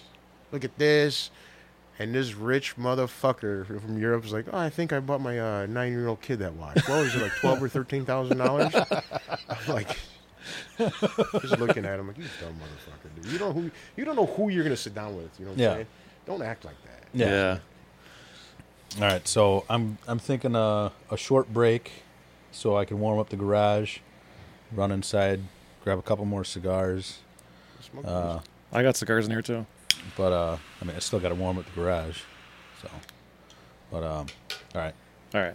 We'll be back right after these messages. I'm sure back in the day, Dark Lord was... All the barrels are Willett barrels. I was at Drew's house, the owner of Willett. They don't barrel age that stuff. Yeah, well, yeah, it depends. Like, this is just the base. Yeah. Any barrels they use are Willett barrels. Every year they change all kinds of different barrels. I don't know. I mean, they don't even just use... He's married to one of their sisters. They use even, like, wine barrels and cognac barrels and shit. And yeah, I'm sure back in the day it was quite the anomaly, but now... My cousin who makes beers said when they first came out, he goes, they were the originators of, like, hop. Like, hoppy. Yeah. Yeah. And it blew his mind. But...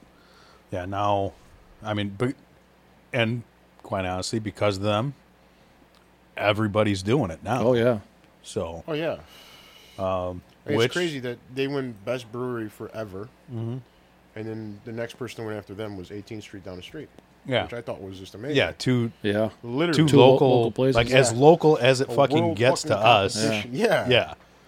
So I tell people, like, is there anything? I'm like, dude, we got some of the best breweries you ever drink out here. Yeah. I go... Yeah. Any direction you want to go from here, you're going to find a good brewery. West Highway, you're good. It's definitely a world traveling beer connoisseurs destination. Greenbush was the only reason that town survived. Yeah, that's the only thing in the town really. It's fucking Greenbush. Yeah, off that exit to go there, and it turned into a fucking community pretty much. But and now, I mean, I think it talked about it. A little bit the last episode or the episode before. Yeah, it was when we had Jake from Sound Growler talked about it. Like I had 3 breweries within stumbling distance from my house. I had Pakro, which is now gone. Yeah, you're right here, yeah. Yeah, but they wanted way too much money when they were selling. Yeah. That's they had a couple beers that I really liked. And like right when I was like getting really into it is when they closed. But then New Ober Falls and Wild Rose. Dude, I was at Wild Rose when a guy died in the back. Oh, really? We pulled up and the fucking ambulance was there. And I'm just sitting there ordering a beer. You know how you can see through the garage right there? Yeah. I just happened to look left and there's a fucking body. They're zipping up the bag. God damn. Cart. Wow. What the fuck, dude? They stayed open? There was a fucking Led Zeppelin band, like cover band going on, dude. It was fucking wow. Like, no one noticed this guy died in the back, dude. You just happened to turn your head at the right time. Like, that fucking dude died. She's like, no. It's like, she looked. She's like, oh my god. Like literally, you're zipping the bag up, just rolling them out in the back. It's like someone dying on a cruise ship. Just fucking go on about the day. Yeah. What are you gonna do? Turn around? Well, yeah. I sat on a plane going to Amsterdam for one of the cigar shows. And the guy next to me was a captain of Norwegian. Yeah? And we talked for like 8 hours. It is wild what goes on a cruise ship. I go, dude, like people, he goes, we have our own jails. Yeah. Oh, yeah. He goes, we put people in prison. You have to. I go, anyone die? He goes, all the time. Yeah. They have their own morgue. Yeah. I go, dude, this is nuts. It's a city on the ocean. That's what I'm saying. He goes, dude, he goes, everything on land we have on that boat. You have all, to. Yeah. All the staff. That blew my mind. Dude. All the staff is fucking the rest of the staff. Like, it. He didn't go into detail on that. But well, that's. I imagine. I was talking to somebody that worked on a cruise ship, and they're like, oh, yeah, it's like if you're, you know, like at that time, I'm not in that age category anymore, you know. But yeah, like if you're coming of age and you get a job on a cruise ship, not only are you traveling, sure, you got to wait on a bunch of fucking old people or whatever, fucking I'm sure do some dirty jobs and whatnot. But when you're off the clock on the ship, like it's just a fucking I believe it. Booze and coke fueled orgy. It's like makes fucking sense. It's like, yeah, oh yeah, when floating in the middle of nowhere. Yeah, whenever what else do you have to do when everybody's in port, like it's all eyes off deck. Yeah, so they're buying drugs to bring back on the boat. Oh yeah, I can see that. It's like, man, if I would have known that when I was 19, 20 years old, that would have been my career choice. Right? Coke orgies. Yeah, what are you gonna major in? Ship deck. But yeah, that's I've only been on one cruise. I've never been. Me either. My cousin, and I never been because of him, because he was this was like early 2000s where the ship went sideways and flipped back up. Yeah. He was on it. God damn. His work paid for his trip to go on it. And I'm like, oh my God, he's on that fucking boat. It was on like Channel 5 or something. Yeah, I remember seeing the videos of it. He was on it. He goes, he goes, never again. He goes, fuck boats. And he came back. He goes, never again. He goes, fuck that shit. He goes, I thought we were dead. Then the song I'm on a boat comes out. Fuck that. He goes, I'm in the bathroom walking out, and I just got like flung to the side of the wall. He goes, my shit got fucked up. He goes, never again. So the bathroom's probably the best place you could have been, because you're in the you're in the confined space. Out. He goes, he just got fucking thrown across the whole room. You imagine taking a shit and get flipped over and like shit on yourself. Whoops. What happened? Well, that's like that's only one step above getting tipped over in a porta potty. Definitely better than being in a porta potty tipped over. Definitely better. Only by a step. I don't go to porta potties. That's my fear. Like, I don't want to like. No, like I went to the Notre Dame game versus USC. I just happened to get tickets. My brother's like, I got tickets, go. And there's a fucking line of porta potties. I had to fucking piss. I'm like, I ain't going. My brother's like, why ain't going? I'm like, dude, man, one of these motherfuckers just run drunk and fucking flip that. Some dummy. Because I would, if I was drunk and I saw some dude I didn't know in there, I would flip the motherfucker. Yeah. I'd be that guy. You know what I'm saying? I just don't want to be like. And flip it on the door side so you can't get out. Yeah, dude. You ever seen? You know how to get someone in a porta potty by not flipping it over? He goes, the vent, you drop a brick. And it's a fuck. What is it called? What is it called? Poseidon's Kiss with a toilet light? He goes, you drop a brick in there, and it's like it's like an explosion on your ass. Oh shit, dude. All somebody else's shit. Yeah, I saw a guy on YouTube do that. They just dropped a fucking brick. So that's why the fancy ones have the vent covers on them. Yeah. God damn. Fuck that, dude. If that shit ain't bolted down with the vent cover, I ain't getting in it. Oh, God. Now I wish I was still at the cold strip during an outage when they had all the had them. Yeah. And I'm not there. Yeah. That's funny. Yeah. Fuck. Oh, God, that'd be great. See someone you didn't like walking into the fucking porch. There's a lot of people I would do that. I'd fight everyone standing outside. Yeah. I don't know who it was, but there's 20 motherfuckers. I'd be back in the crane by the time somebody fucking come out of that motherfucker. I'd be that guy on TV running through fucking people protesting traffic. I'd run you over, dude. I got shit from someone else's body on me, dude. I'm hitting you. Yeah. Some biohazard shit. Yeah, dude. You got to get like a tetanus shot after that. A lot of tetanus shots. Yeah, like hey, what happened? I got shit. Listen, all over just give me all the shots. But it's blue. It'll be all right. Yeah. It's disinfected. Yeah, okay. Fuck that, dude. You go to Dark Lord Day.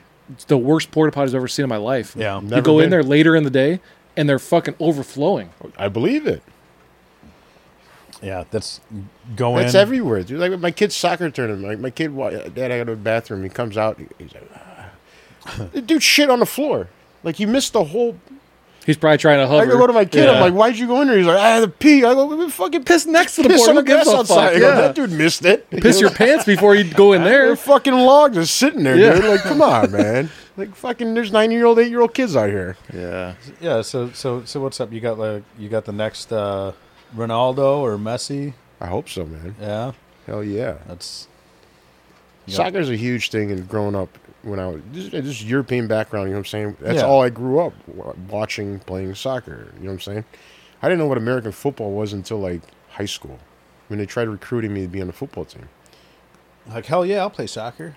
I played soccer all the way up to high school. And I remember the wrestling coach was like, fuck you doing playing soccer?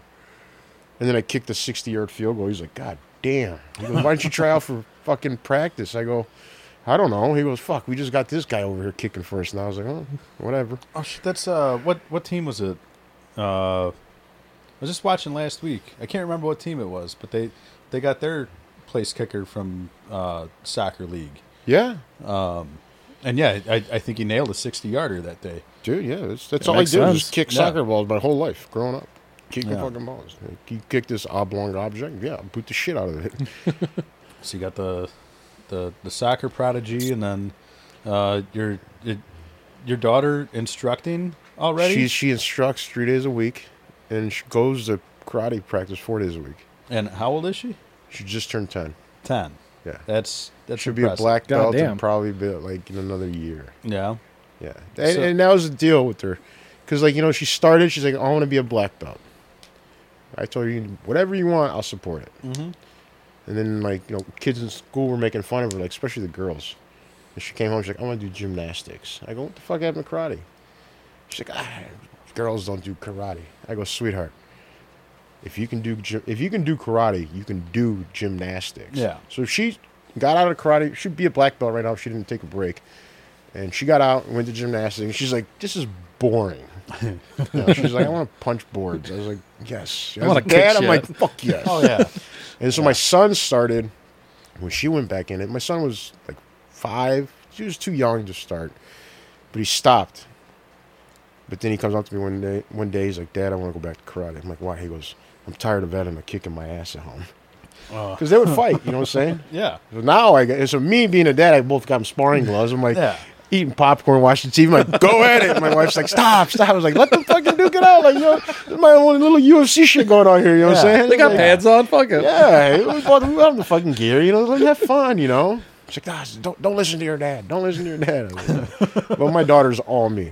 My son, he's all my wife. Yeah. But my son, he's a really, really good soccer player. Yeah, but it's just, you know. But he hates watching it. I don't understand that. It's... I don't know, like my, you know, I was telling you before, my kid, he's 8, and now all of a sudden he's the biggest soccer fan ever to never watch soccer. Dude, let him run. Because, you know, I don't know, he's seen a couple videos on YouTube with Ronaldo. Messi, Ronaldo, this and that's all. And you know, so, like, he's the biggest Ronaldo fan that's never watched a game, you know, but... I will say, like, you know, we put him. It was too late to sign up for the league, so we put him in. It was called like Soccer Shots, and it's basically like, you know, teaching you fundamentals. Yeah. It's like, all right, cool, and he enjoyed it. Signed him up for soccer last week, so we'll see how he does. I hope he loves it, man. It's a good sport. It's weird because, like, I'll put on a soccer game. Like, oh, hey. Soccer's boring to watch unless you got money on it. You know what, man? Like, I always thought that, like, now it's like, now that I'm trying to, like, get him to watch a little bit. So, you know, if for anything else, he can understand, like, look, it's not just this. You know, it's a whole system. Like, my son thinks doing tricks and all that is cool. Yeah. I tell him the best professionals in the world is they're professionals because they can do the fundamentals fast. Yeah. Not tricks. Mm-hmm. The fundamentals, they can do extremely fast without thinking. Yeah.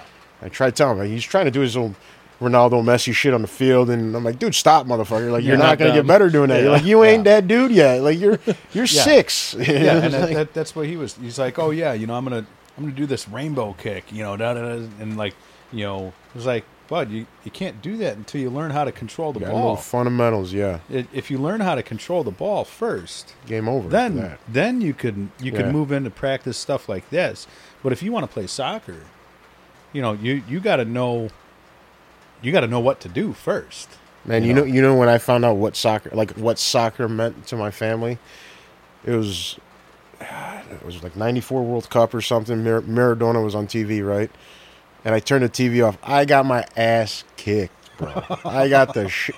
I'm like, damn, guy. Is that serious, huh? Oh, dude. Uncles, cousins, I got mopped in the living room, bro. Like, don't turn the fucking TV off. I was like, click. I was like, ha ha. I was like, fuck. Obviously, it's more important than me right now. We took that shit seriously. And my brother, same thing. My brother's kids in soccer, too. And, like, it's just, we all grew up playing it. Like, I grew up playing it. I didn't play in high school. I switched to wrestling and football. I just enjoyed dropping people on their neck sometimes. You know what I'm saying? Yeah. Like, I played soccer my whole life, and I'm like, oh, my God, I can suplex this dude and be cool with it? Cool. So I did that, but, like, my brother played it. And so, like, my brother has the state record for the most red cards in a 4-year span. Like that. You know what I'm saying? Because, like, you just... Like, growing up playing soccer, it was me and this other guy named Steve. He was a Macedonian guy. It was just all Macedonian team with a couple American guys. You know what I'm saying? We were very close-knit, but we kicked ass. But my job and Steve's job, when the parent yells something in European, it was just pretty much saying, kick his fucking ass, you know what I'm saying? We would make sure we dropped the dude, you know what I'm saying? That's what we were like the two hockey guys that get in fistfights on the soccer. That was our only job. Make sure that their best guy gets hurt somewhere. Yeah, right? You know what I'm saying? So that's how I grew up. Shot. Yeah. The dirty slide tackle, that was me or some shit, whatever. So I tried to instill that in my son. And then he got too aggressive the last couple of games, and my wife's like, why are you telling him to do this? Like, at one point, he got to the point where he just went to go check the dude without even having the ball. I'm like, make sure you have the ball or he has the ball. You just can't run up and, like, just check a dude. Keep standing it somewhat there. Clean. Yeah, like, but Dad, don't have the other dads look at me like I'm the bad parent right now. They're looking over at me like, what the fuck, dude? I'm like, sorry, man. Like, Dad, it was a clean open field hit. What do you want me to do? He was just standing there, so I flatlined him. Yeah, well, the ball's on the other side of the position. Field. Yeah. And my wife's like, he's on your team. My wife's like, you taught him that. Well, yeah, I did, but I make sure he has the ball. So I enjoy going to soccer games. Yeah. You know what I'm saying? I enjoy that. I enjoy watching my kids, break boards. I'm looking forward to him playing soccer, especially now since I'm on straight days and I could actually check it out. Participate. Yeah. My wife was she's like, oh, are you going to coach soccer? I was like, how the fuck am I going to coach soccer? I don't know a goddamn thing about Brian, soccer. You should coach soccer. Yeah. That'd be like me coaching soccer. Yeah. I don't know the fucking first thing about soccer. Like one of my friends, he coaches his kids' soccer league. And it's like, I guess I could talk to George and he could give me the rundown, this and that. And this. It's like, but no, because I'm not the level-headed, like... I yell. Yeah. I yell. Yeah. Nothing wrong with yelling, though. You can't yell it. I yell. I'll motherfuck a 6-year-old. Yeah, you can't cuss at him. You can yell at him. I'm that dude. Like, if I'm coaching you, at first I don't know your name. I don't know any of the kids' names. Yeah. I'm like, yo, Tom. My name's not Tom. Get the other Tom over there. Give Tell fuck what your name is. Like, listen up, fuckhead. Yeah. Dude, this is your name now, bitch. That's me, dude. Like, I'm that coach. Like, I coached once because, like, our friend was a coach for a while for Lemon Lake. They were playing Lemon Lake. And we get a call like, hey, you got to coach the team. I'm like, fuck, man, dude, for real. Like, I'm just normally the quiet guy on the sideline. Yeah. My wife yells more than I do. I tell my wife and her friend, like, shut up. Like, let the kids fucking play. I start coaching. I start yelling. So I just walk away because I'll just start motherfucking everyone on the field. You gotta like, what the fuck? Why'd you miss that pass? And in my head, I'm like, they're only six. Yeah. Like, they're only six. They're not pros. Yeah. I'm thinking, do wind sprints right now for until I get tired watching you. You know what I'm saying? It's like... That's how I grew up playing. My dad was that way as a coach. He was like Bob Knight. We were at a hockey game, a Blackhawks game one time, and a fucking 8th grade basketball coach or basketball referee recognized him. Like, in a crowd of however many people were walking down the, through by the vendors, and a fucking ref recognize my dad. Yeah, huh. I grew up with the same dad. Just because he screamed all the time. My dad got escorted off a field one time. We were playing for a championship. It was cool. One of the players just sent me the video from literally like 20 plus years ago.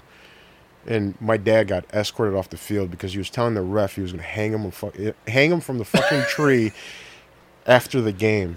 I'm like, you can't do that. Like, you know, they're like Europeans coming over. They don't understand. Like, it's one thing to call them a dumbass. You don't know the rules. Us in Macedonia, that's all we had. Like, you work all fucking day, and then you just played a sport that you took very seriously. Like, they don't understand it's a hobby out here. This is the same soft-spoken man that I've talked to a couple of times. Yes, yes, dude. Yes, my dad is a gangster, dude. I'm telling you, man. He's.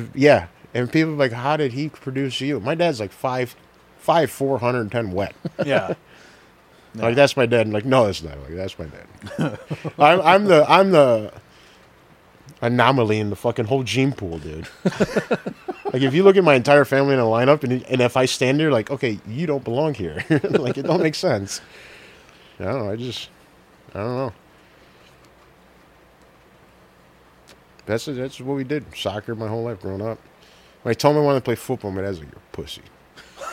I go, dude, we got pads. He goes, fuck, you wear pads. I'm like, whatever, dude. I remember I hit some dude so hard I broke his leg. I enjoyed it for some reason. Because the guy was just talking shit. And he actually called me out in the tackle box. And even the coach was like, why? You know, like, you're like a fucking, like, defensive back or something. I'm a left tackle or some shit. And he's like, I'm calling you out. I broke this dude's fucking leg on the field. He didn't call me out again. Lesson learned. Yeah, man. So. Yeah, it's Kenny tried football, like Pee Wee football, and he went from he had the same coach for T-ball and football, and loved his coach for T-ball. Like, you know, he liked T-ball. Hey, Dad, I want to try football. All right. Sign you up for football. He's got the same coach. Coach has a different demeanor to coach football. Yeah, it's different. Yeah. And it's America's sport player. Yeah. But Kenny wasn't expecting that at all.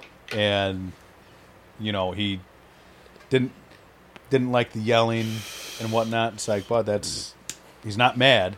It's just how it is. It's just that's how you coach football, you know. And he's like, oh, well, I don't want to go to football anymore. It's like, yeah, but you have fun when you're there.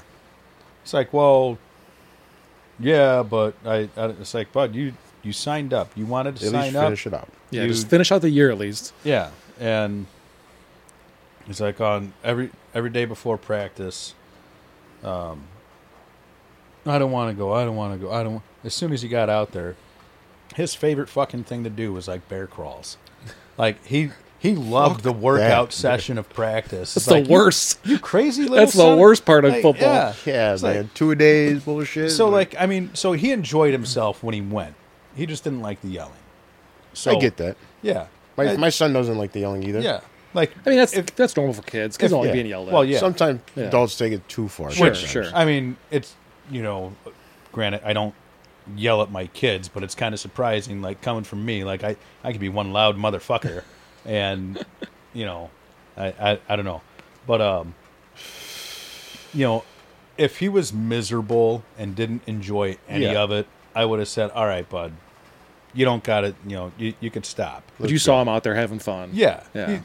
He was getting him there. Yeah, exactly. Day, yeah. Every day he would have fun. He's out there running around with his friends and, you know, doing his workouts that he fucking loved so much. Yeah. You know, and, did all the drills and everything, and he had fun the entire time. He just didn't like the yelling, and you know, yeah, all right, that's fine. So I told him, it's like, look, you know, you haven't even played a game yet. Like, at least, you know, play a game. Yeah. You know, and played a game. You know, coaches rotate, so all the kids got to do something of everything. Right. You know, were they padded up and everything? No. Okay. No, I mean, it was flag. Okay. Well, I think he was 6. All right. Yeah. Yeah. But, you know, he had fun. So, but then it's like, oh, I want to try basketball now.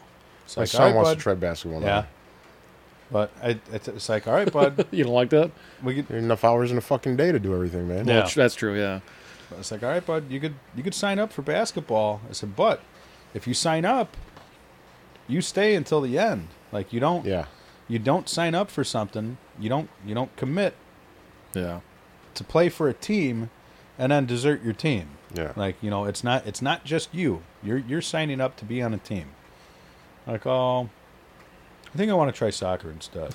It's like, all right, that's like fine. It. And he going through the soccer shots and everything, he still wants to do it. So, that's what I told my daughter. Like, you want to be a black belt? That's what she told me. Once you become a black belt, you can quit the next day if you want.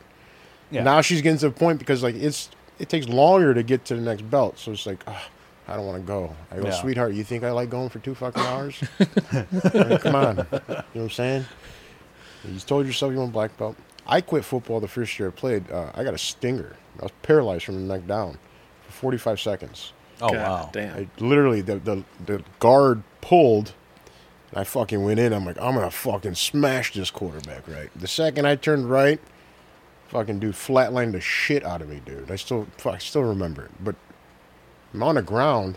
I try to get up. I'm like, oh, my God. Why can't I move? I can't move my arms or legs. And then everything came back like 40 seconds later. Took my pads off, walked off the field. They're like, where are you going? I go, fuck this, fuck you. Yeah. You think I'm going to do this for you, dude? Yeah, out. Peace. That had to be a fucking terrifying 45 seconds. Yeah, like, I'm like, okay. Probably felt like 45 minutes. Yeah. Felt like life for a second. I'm like, fuck, man. How am I going to explain this to my dad who called me a pussy for joining this? No, I'm paralyzed. No, I'm fucking paralyzed, you know what I'm saying? Still call me a pussy paralyzed. You're even bigger pussy now. You couldn't even handle a hit. Bitch got hit over there. Couldn't handle that. Nah, that happened. I'm like, I'm out. This is high school, dude. I got plenty of shit to do the rest of my life. Yeah. Ain't doing that. Yeah, definitely not worth it. No.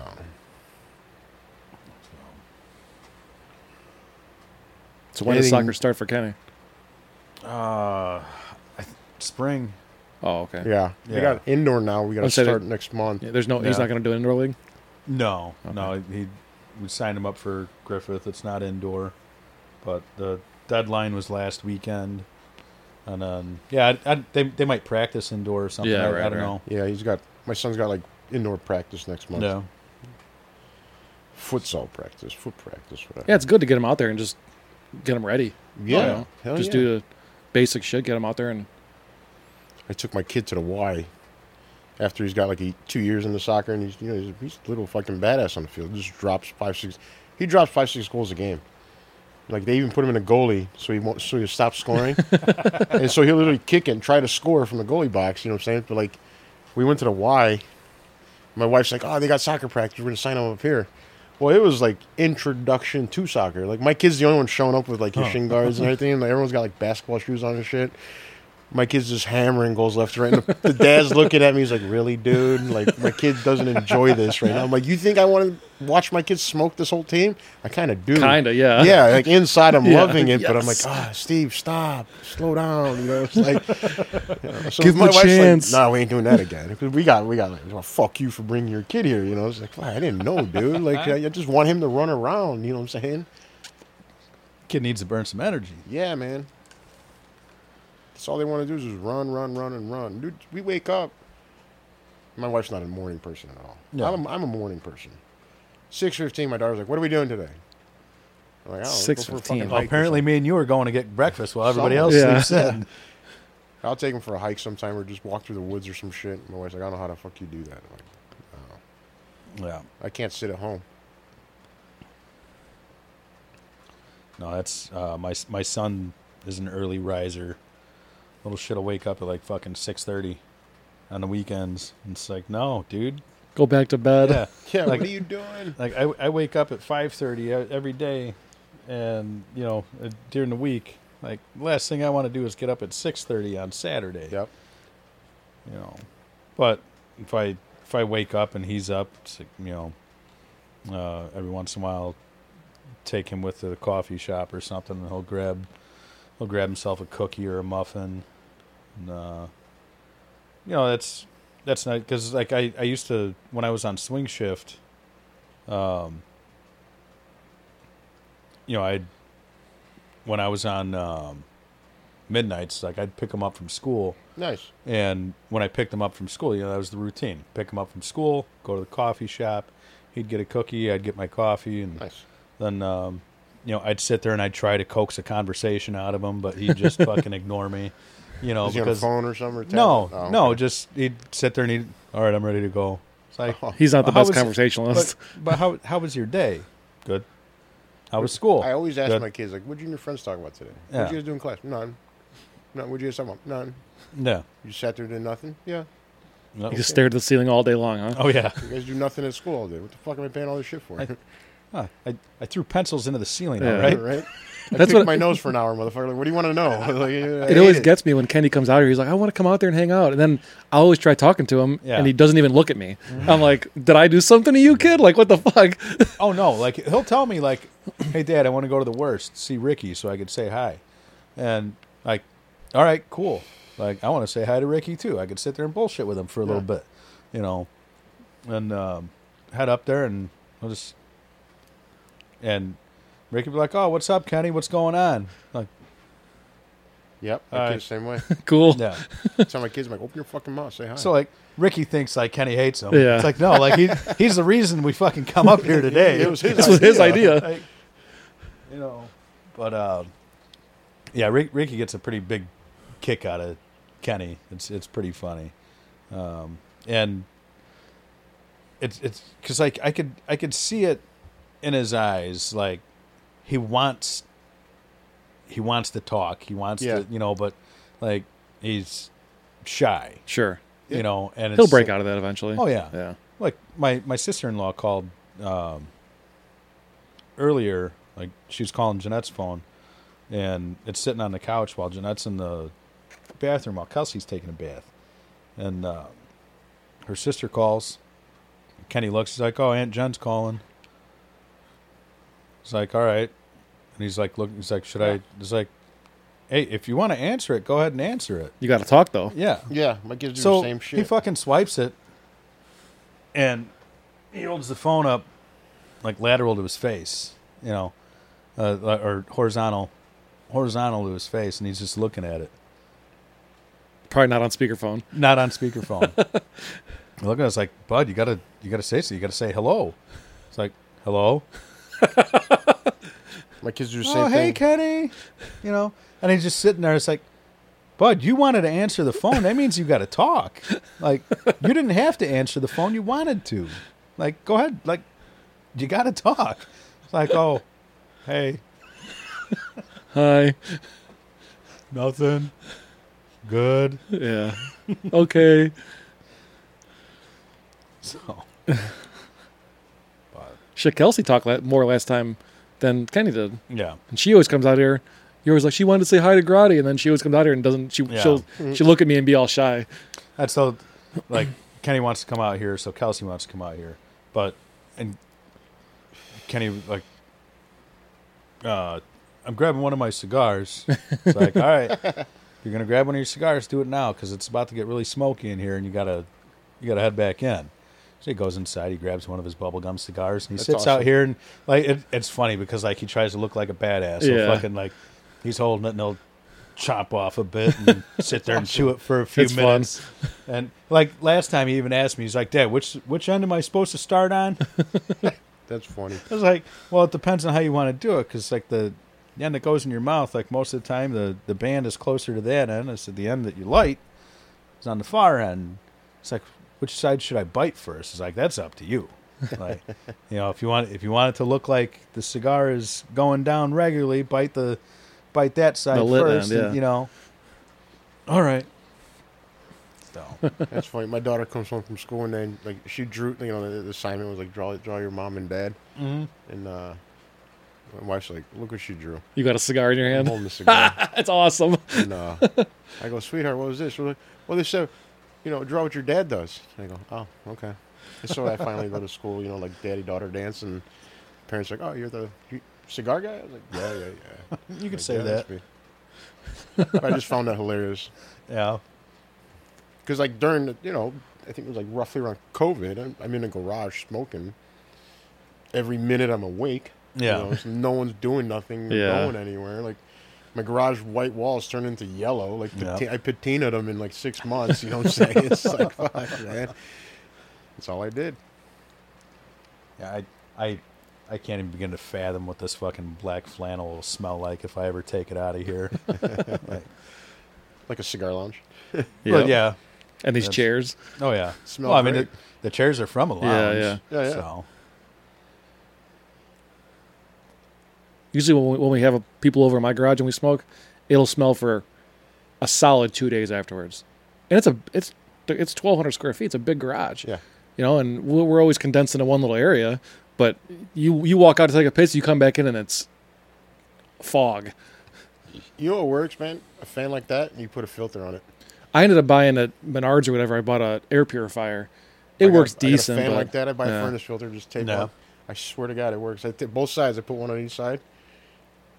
Because my wife was like, it stinks in the house. I go, well, we got a fucking humidor downstairs. It stinks downstairs. It stinks upstairs. Like, what do you want me to tell you? It depends on what you consider. Like, there's thousands of cigars in this house. It's going to smell like tobacco. You know, it's like, come on. She's like, what if people come over? I'm like, well, fuck them. They can sit outside. Like, I don't give a shit. Well, that's something like whenever I look for houses, you know, because it's like, all right, we need a new fucking house. We need a bigger house. Gauge and it's like, all right, we'll stay here.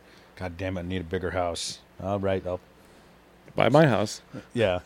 But like that's one thing I look, it's like detached or attached garage. It's like I need the detached. If you're gonna smoke, you gotta detach. Yeah. Yeah, mine's attached. And I got the big heater which pushes the air around, and it somehow the smoke or smell goes through my basement door. I got a door that goes into my house, and I got a door that goes directly into my basement. Mm-hmm. I smell it. I go, I don't know what to tell you, dude. Like, I walk in the house smelling cigars. I wake up sweating. I smell like cigars. Like, it's in my blood. It's kind of my thing. It's kind of my thing. I don't know if you've noticed, this is what I do, kind of. You know what I'm saying? It's like... But she saw the hobby turn into the cigars. Like, I would have totes on fucking totes of fucking cigars. And then I built a... She's like, oh, really? You're going to build a humidor downstairs and not finish the basement? I go, I am. I'm putting a humidor downstairs. Yeah. Like, I'm finishing that part. How big's the humidor you have? It's like 10 feet by 10 feet by 9 feet tall. Okay. Nice. It can hold, I don't know, I think I had 27,000 cigars in there at one point. That's a lot of cigars. A little bit more. Yeah. That's about how big how big's the Golden Leaf and Chesterton humidor? It's almost that size. Okay. It's not as tall. The Chesterton one's not as tall as yours? No, Chesterton one's taller. Okay. So what I did is I built... Chesterton's deeper. Yeah, it's bigger than 10 feet. Yeah. Deeper, yeah. Yeah, it's deeper for sure. I built a humidor, but then I raised the floors, and I built a controlled environment in a box. Right. You know what I'm saying? So it's like, it's fully sealed and everything and done right. Me and my brother put it together. I built that when I started the business because I housed everything. Yeah, when you keep that many cigars, you have to do it right. You can't fuck around and end up losing product. Yeah, exactly. Uh-huh. You know. It's funny, like yearly the priests, come and bless the house. I have them bless my humidor. Oh yeah, yeah. I mean that's business, man. Yeah, you got to keep it going. I was like, OP, we got to go downstairs and bless the humidor. Said, that's the money maker. So I got a picture with him. He's holding a giant cross in the middle of my humidor. Keep it interesting, you know. Yeah, got to. You got to have fun with life. You have to, man. Because there's so much shit you can be miserable about. Yeah. And so much miserable shit on TV or... Not particular. Is there anything you want? No, I was going to finish this and try that. See how that is. I'll drink. I'm not going to say no. That or, I've got all the whiskey and all that you could... No, I can't do whiskey. No. I'm too far away from my house to do whiskey. Yeah. Yeah, I can't do that. A couple different songs I haven't seen. This Orange Haze and another American style IPA. Grady looking in the fridge for different beers. I've had that American IPA. From Sangro? Yeah. I had it not too long. I think I had it at I forget where I was at. Might have been Doc's. It's called Sunspire? Yeah.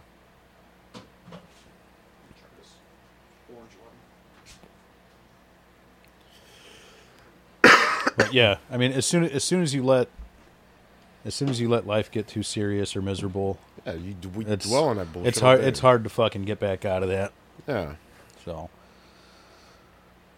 One thing with cigars, like, I picked up a cigar client, or through cigars. You know, he's a customer of mine. It's just crazy how many people you meet. You know what I'm saying? Yeah. And, I partnered up with a guy who does SEO and marketing and stuff like that. And I'm good at the back end stuff. And we just picked up a big client. He's like, "How do you know this dude?" I was like, "This guy's been buying my cigars forever." And he's like the chief financial officer for this place. You know, I go, everyone I bring to your company, me and you doing together, like it's all going to be cigar related people. Yeah, you know what I'm saying? It's like, well, I mean, you want to like, it's the ultimate networking tool. By far, the ultimate networking tool. I tell, no one in my family smokes cigars but me, and I tell them like, we're all business guys. Me and my brothers. I go, dude, squawking a cigar lounge doesn't mean you have to smoke a cigar. Just sit down and work. Yeah. You will meet some fucking people, bro. Like, and you'll be surprised who you meet. You know what I'm saying? So at work, I'm in a new department. I've only been there for what, 3 months? Something like that. And yeah, just had a kid, and got a box of Fuente Brevis. It's a boys. There you go. You know, nothing fancy. Sure as hell ain't fancy, but affordable. And I mean, being a cigar smoker, you do get some shitty presents. Oh yeah. From people that don't smoke cigars. Oh yeah, but nothing on Fuente. Nobody brings you Cubans. Go to go to work. My first day back at work, I brought good handful of cigars, and I haven't talked to half the motherfucker. I haven't talked to half of them. Being that there's a total of like 18 of us, and I haven't talked to half of them more than hi, good morning, until you see you later, cigar box out. And my first day back, I walked around the because we got to have a pre-shift safety meeting. I walked around the room, cigar. A few people, oh yeah, oh no, thanks, I don't smoke. All right, yeah, you don't. All right, works for me. And but started a conversation, but, oh, yeah, boy or girl? Like, read the fucking... It says it's a boy. Oh, no shit. Like, he was one of the guys not reading directions when he grew up. Yeah, no shit. But, no, how much he weigh? First one? Yeah, now I could say I've talked to just about everybody in the shop. Cigars is a good vessel. Oh, yeah. So I try explaining, like, to my family. None of them smoke. Zero. But now, like, my brother doing, like, the trucking and semis and shit like that, and a lot of people I know who drive semis, they're like, hey, so-and-so door 15 at the mill or whatever smokes cigars. I need a 5-pack. You know what I'm saying? So I can cut in line. I got you. Come shit, by. I like that. I work those shipping cranes. I load those trucks. Dude, I'm telling you, man. So I had an advertisement idea from my wife's sister's husband. He's like, hey, I drive all over the Midwest. Put your fucking decal on my semi. Even better, yeah. So I put these fucking huge, like 6-footer lion heads on both sides, you know what I'm saying? He called me, he's like, fucking DOT pulled me over, and they went to the website, gotsomecrawl.com, and figured it was tobacco. It was either fucking rip those motherfuckers off that day. But people would literally take pictures of the shit. These giant lion heads smoking cigars on the highway, and literally, and I was direct to consumer at that time. I would have random people I've never met before, just, person in Kansas, a fucking BFE fucking Kansas buying cigars. Yeah. And he'd come back, you're like, I met this guy in Kansas. Like, dude, he ordered a fucking 5-pack. Dude, thanks, man. You know what I'm saying? That's, I mean, how did the Minnesota following happen? Yeah. So, okay. Because, I mean, that was definitely why you were. Yeah, because. Yeah, I love all of them. You were pretty much direct to consumer when I met you. Yeah. And when I met you. Ristafari was 70% Minnesota people. Yeah. I want to say it was the third year. Yeah. Which I met you before that, but I attended the third year. So I just came out, and, some of the first people buying in the groups I was in were people from Minnesota. And one guy messaged me, Timbo. I just talked to him for like 2 hours on Messenger. And he's like, man, no other brand guy's ever talked to me this long. And so he went to a cigar lounge, brought my cigars. He's like, yo, I just talked to the coolest dude. He actually talked to me, told me some real shit. And then I just started seeing... At one point, anyone in Minnesota got a discount because 60% of my sales every month was a Minnesota address. Yeah. So the entire state got an automatic discount if you were from Minnesota. and their own cigar. Yeah. The Minnesota Maduro. Yeah. That was Tim and Todd. They're like, we want to make our own fucking cigar. I was like, what do you want to do? Like, we want the Red Knight and the Maduro. I'm like, bet. Okay. They bought 1,000 of them. I was like, cool. You know? We should make a Herfcast cigar. What would that take? 1,000 of them? Yeah, at least 1,000 of them. And wait for the fucking importing costs to go down. Oh, dude. I mean, my gripe with some shops. Every release I've done has been legit. We roll it, let it age. But there's some shops that are like, just put a fucking band on something and I'll sell it in 30 days. I can't do that. That's my name on that, not yours. Right. Correct. You know, yeah, you can't lie to someone and say, "Hey, I rolled this a year ago, but I know I rolled it 30 fucking days ago." Yeah, I'm not doing that. So every release I've done, and with the people I've done with, like Omerta, Black Lion Luxury Club, everything I've released at Ristafari's, the Sweden stuff. Sweden, dude, it was just he would wire my account in January. Yeah, and like, let's release the cigars the following March. Cool. It gives you time. Because a lot of people, it's a big, big expense.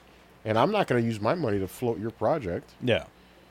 You know, so a lot of them are like, yo, I'm paying, X amount of dollars. I want it right away and get my return. I'm like, well, I'm not going to give you a shit cigar.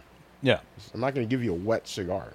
That's why a lot of releases that come out, that's what pissed me off at one point. Like, you start smoking the hype shit. This will be great in 6 months. Yeah. Fuck that. Hey, buy this now, and I know you worked hard for your money, but let it age for 6 months. Nah, dude, I can't tell that to someone. Yeah. If I sell you something, it's ready to smoke. It is what it is. Like, my next 2 THC release cigars, the boxes have been made since fucking last year. Yeah. But the cigars aren't ready for it yet. This is, and all it is it's a Nugs blend, just infused with marijuana. And I got so much shit for that, dude. Nah, fuck it. I'm getting sued over it right now since August of last year from a $500 million company. Yeah, it's like, come on, dude. My lawyer's like, you got to hire a lawyer. And this is the first time I'm saying this in air too. Like, I can't say who, what, and when, why, or why. But I have the exact same lawyer. Better than the $500 million company. Yeah, yeah. Like, my lawyer's like, you got to hire someone out in Florida. That's where they're from. I'm like, you can't do it. He goes, no jurisdiction. I'm like, fuck. So I hired a company's lawyer. They're one of the big fives. No. And the negotiate. That case has been going on since August of last year. Still going on. So they're like, you got to sell this, can't do this, blah, blah, blah, to kill the marketing. Like, nah, player, no, nah, ain't doing that, ain't doing that. And then my lawyer's like, fuck, they threw their fishing pole in the wrong fucking well in Indiana. Yeah. I go, yeah, it's pretty deep over here, dude. Like, I ain't fucking saying no to this shit. Because that's what they thought they were going to win. They thought they were going to steamroll me. Yeah. I mean, they can come shit, I better back down. Yeah. I laughed. And he's like, this is what they want you to do. I was like, you tell them to go fuck themselves. No. That's what I'm going to do. Hopefully they hear it. But I did make an offer to sell.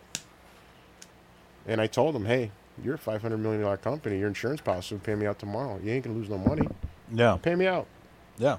Pay me the fuck out. I'll go away. That's just bullshit, dude. I've been targeted with lawsuits. One guy last night said he was going to sue me because of the FDA. He goes, yeah, I made a cigar. I own the rights from 1950-something. It's on Half Wheel. He commented. He goes, I'm going to sue you. When I wrote, do your thing, player. Yeah. Come on. I'm not asking for people to sue me. It sucks. The litigation sucks. It legit fucking sucks. Like, we're talking about Half Wheel. Aren't they the same people that said that? No, a guy commented on Half Wheel. Oh, just a comment. Because the whole lawsuit going on with Gurkha.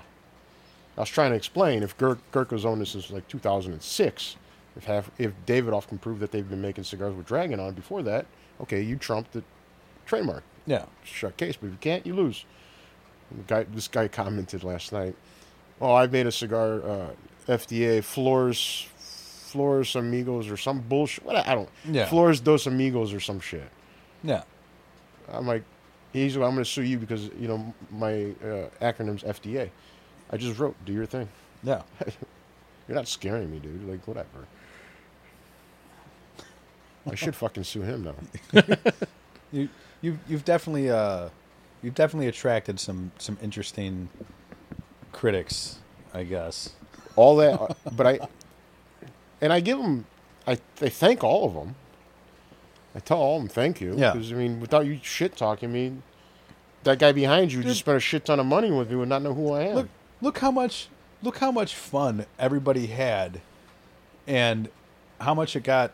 People that probably normally wouldn't have paid attention to a fucking review. No. But look how many views and content that was generated from this cigar tastes like fried moose dick. Dude. Moose cock. Moose cock. I'm sorry. Fermented moose cock. I didn't find that review. Sometimes I Google myself, right? Yeah. I'm like, let me see what's out there. And I found out why this one company sued me, because this fucking idiot. Can't even get into that. But I found a fermented moose cock review, and I read it. I go, this is like the holy grail of fucking reviews. Yeah. I go, this dude knows what fermented moose cock tastes like. Yeah, exactly. So I posted in my group, I'm like, yo, is this guy right? He goes, my cigar tastes like moose cock.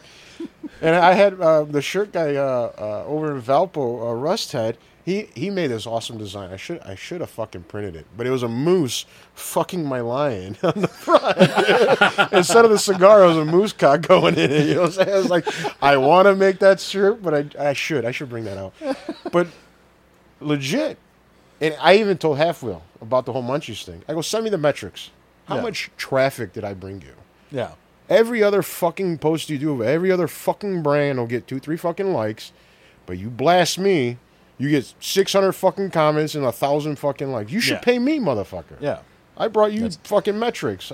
I'm a data dude. Like, I know your site just fucking went up in value. Yeah. Pay me, motherfucker. You bash me, but you that's why they do that. Yeah. You know what I'm saying? That's why they do that. No one gives a fuck so-and-so released this or that or this. Big-ass brand comes out, 2-3 fucking likes, 6 days later. Yeah. Risty releases Munchies. My fucking phone exploded.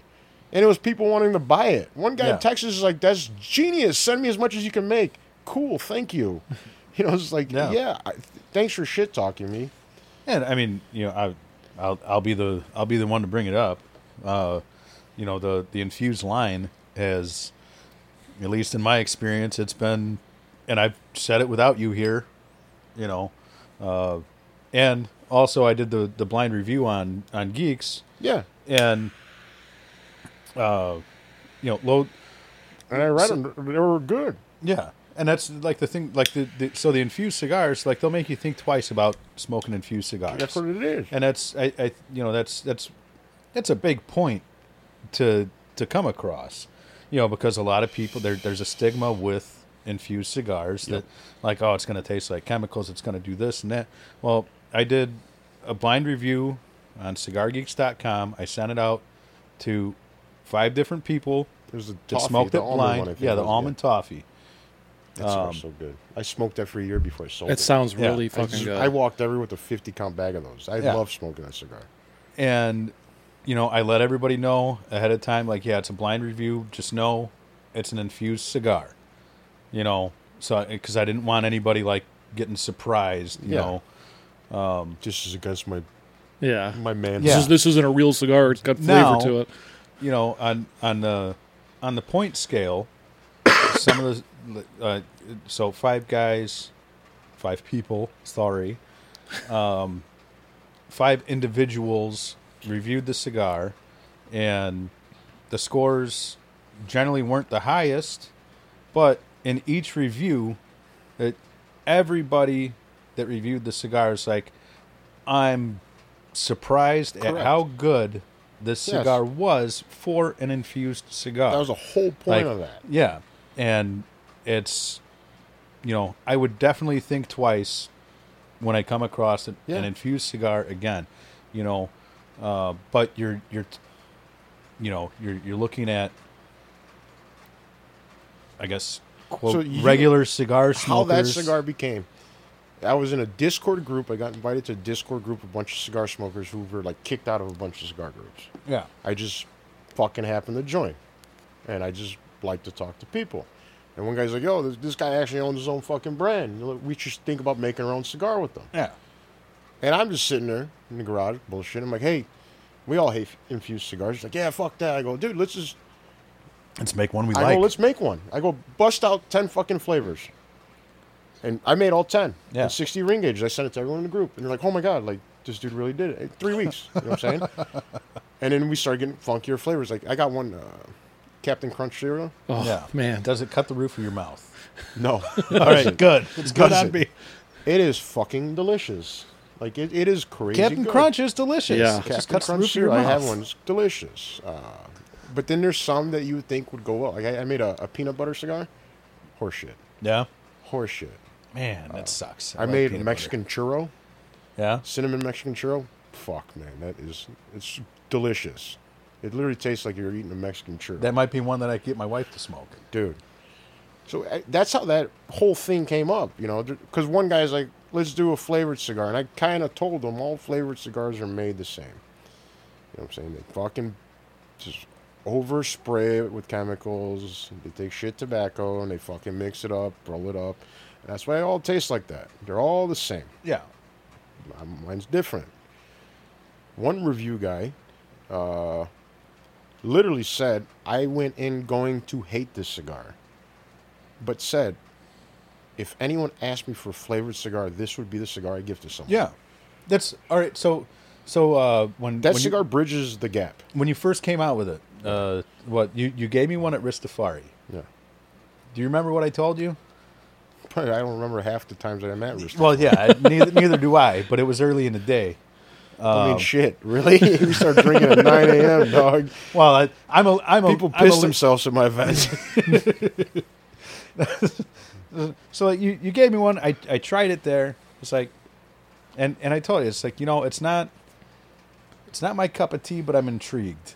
That was the whole thing. I'm intrigued. The whole thing. I wanted to bring a whole different perspective on flavored cigars. Yeah. And everyone says this literally sits on its own shelf outside of flavored cigars. Yeah. But I mean, the main thing out of the reviews that I seen anyway was they were impressed at, like, oh, this is actually good. A premium, like, the construction is good. Yeah. Like, it's not a shoddy made cigar. Correct. Like it is a premium cigar that just happens to be flavored. Correct. You know. So I gotta try one of those now tonight. I haven't tried that one shop told me, he goes, you're an idiot for putting it in that bag and you're an idiot for saying flavor. He goes, you blew my mind. He goes, I would have told someone this was some special fucking tobacco. Yeah. And no one would believe it was infused. Yeah. That's how subtle it is. But when you make a cigar, Banana Cream Foster's, and it tastes like bananas, and it tastes like caramel. You know what I'm saying? You taste like, you can't say it's not infused. That's just not me. Oh shit! I'm gonna have to go fucking pick up some Bourbon County Banana Fosters, and that would go great with that. I saw one today at the liquor store. I should have picked it up. Yeah. That Banana Fosters goes with every rum. Anyone there's cigar shops that pair it just with rum. I know you mentioned it with rum, but yeah, that was one of the Bourbon County variants this year was Banana Fosters. That. Yeah. That'd be a good pairing. Yeah. Almond Toffee's lights out. Almond Toffee, if I didn't tell you it was infused, it would be hard. That's what I want to taste the most. And that was the blind cigar. And that was another common point made. But now people don't review that cigar because people comment, don't give that asshole the light of day. Yeah. There are brands, owners who contact review sites and refuse to review that cigar. Yeah. Like, that's how blackballed I've, like, been in this industry. And someone asked me at shops, like, I can tell you're not into it no more. I go, would you be into it every day you wake up and they're praying for your fall, like, downfall? Yeah. Like, I get it. I'm a business guy. I'm a fighter. I will fucking ride this out till I can ride it out. But just the constant negativity on that one line. Yeah. Oh, so be it. People are pissed they didn't do it. People are pissed because every fucking flavored cigar in the market is made the exact same way but mine. Yeah. And I own the method and apparatus to it. I hope they ban flavored cigars. Why? Because I don't import that flavor. Yeah. Every other brand imports flavored cigars. Yeah. Ban them. If they want to make them, you got to call fucking me to make them now. Yeah. That's why I'm pro ban. Ban flavored cigars. Fuck them. I hope every single guy who pulls in 1 million fucking cigars a week of fucking Java Mints or fucking other blondies. Bullshit blondies, whatever. I'm not knocking the brands, whatever. But if they ban them, guess who they got to call to make them in the United States? Yeah. Cool. I'll take a quarter of every fucking cigar. Pay me. Yeah. I don't give a fuck, man. I saw it was coming, and people were like, why are you patenting that? I go, they're going to ban all this shit in the next 5 to 6 years. This is coming to an end. We don't see it in the United States, but when you travel to other countries, you see it. We're going the same fucking route. Yeah. Tobacco's bad. We're going the same route. Banning flavored cigars is bad because not... Like, how... To me, it was racist as fuck. When they said, oh, we're helping the urban community by banning flavored Newports or whatever, or Swisher Sweets. Like, how bad... Like, you have to be a piece of shit to say that. Oh, yeah. I read it, and I mean, that's our government for you. What the fuck, dude? And now I get pulled into that. Mm-hmm. You know, that cesspool of shit, dude. Yeah. It's like, fuck, man. No, and I stated, I will stop making them when it becomes illegal to sell them. Yeah. It is what it is. I just told myself I want to do it before I can't do it. Are you going to JFK it, though? Are you going to have a, you know, couple million cigars set aside for when they do ban it? So I can never ban it. I don't import flavored cigars, man. People that import flavored cigars are fucked, not me. I might just happen to fund the lost and found almond toffee from 2019 or something. You know what I'm saying? It's like, yeah, fuck, man. Can you get them anywhere now? The almond toffee ones? Are they you still making them or no? I have them on my site. I gotta go look. Some shops carry them. I think Golden Leaf. I just dropped a few bags off 2 weeks ago. They're not at Tobaccoland, are they? No. I told Jerry I'd bring them some like 2 months ago. I'm the worst, dude. Like I'm the worst when it comes to that shit. Like, I just don't run my company like all these other guys do. Like, when we're at the show and all these guys are having sales meetings and fucking beating their employees in an hour before the show, make sure this is clean, this and that. We're bonging beers. We're smoking blunts. You know, we're walking in 5 minutes before the show opens. And I remember one of my sales guys who came from a fucking huge company. The owner walked up to me and goes, "Are you all right? What's going on?" And he literally looked at him and says, "I'm having the best time of my fucking life." Like, that was our sales meeting. We're floating in the pool. Like, hey, how many cigars are we going to sell? I don't know. All right, cool. What are we going to eat? Let's go eat. Yeah. I never had a formal sales meeting. I didn't have that weekly call. I just told people, your paycheck is based on your sales. Yeah. There's no salary, no nothing. I pay my guys 15% on an invoice. You send an invoice, you're getting 15% on it. Yeah. Your salary is whatever you want to make it. You want to work today or don't. You do, you don't. Whatever. I didn't care. And people are like, oh, I can't work for you. Cool, I don't give a fuck. There's 20 more people that want to work for me. And I've told them no. You know, some big-name guys who are in places right now, 2018, 2019, they're knocking on my door. Like, bro, you're going somewhere. I want to work for you.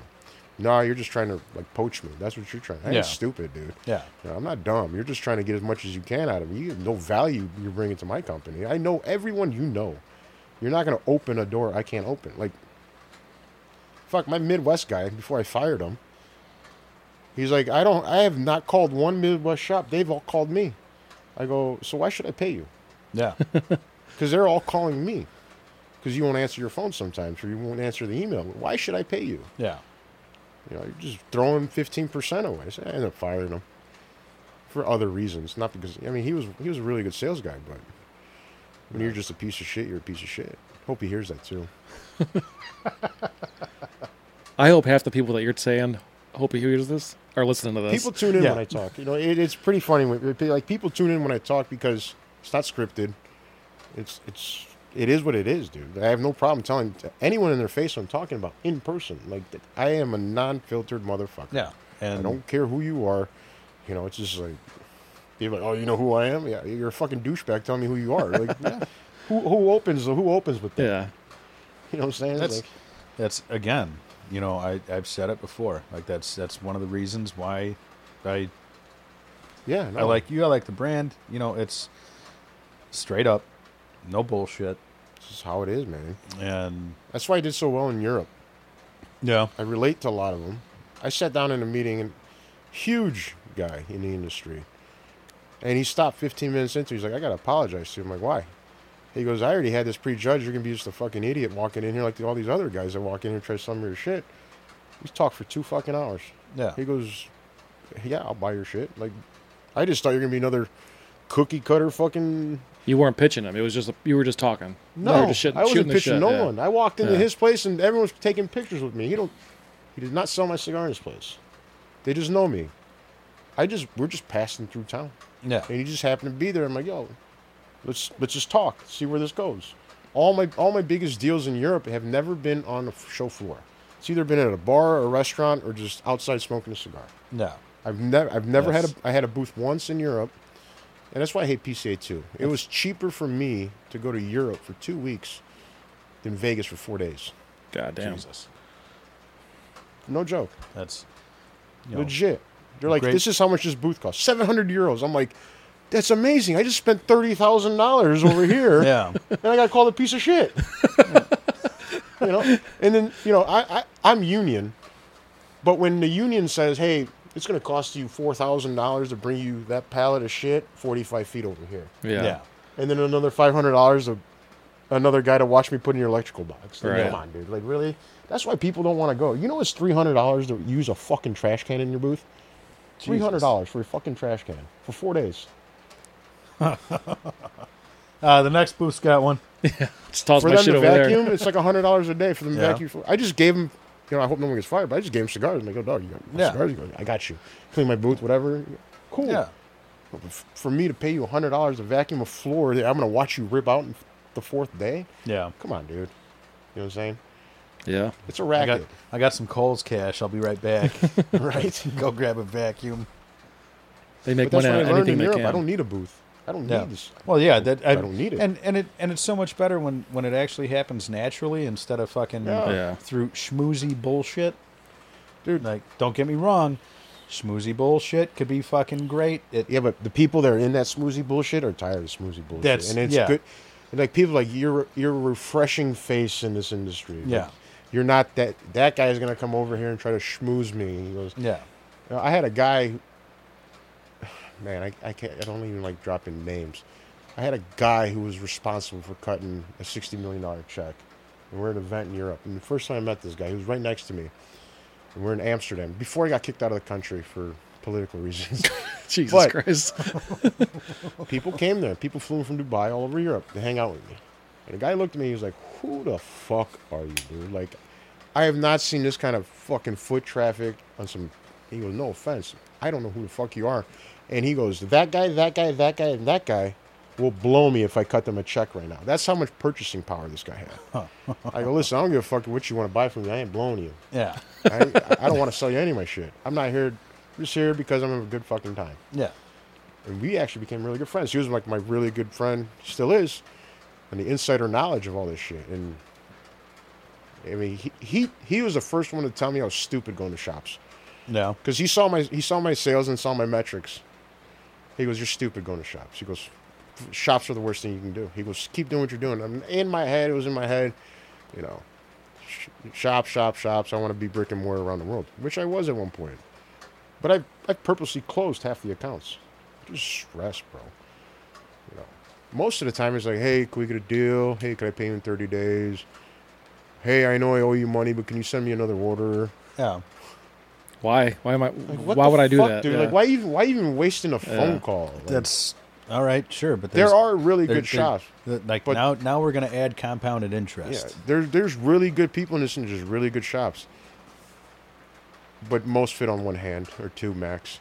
The rest is just bullshit, and there's snakes too, dude. New people get poached in this industry; it's bad. No. You see them coming. You know the shops that target the new guys.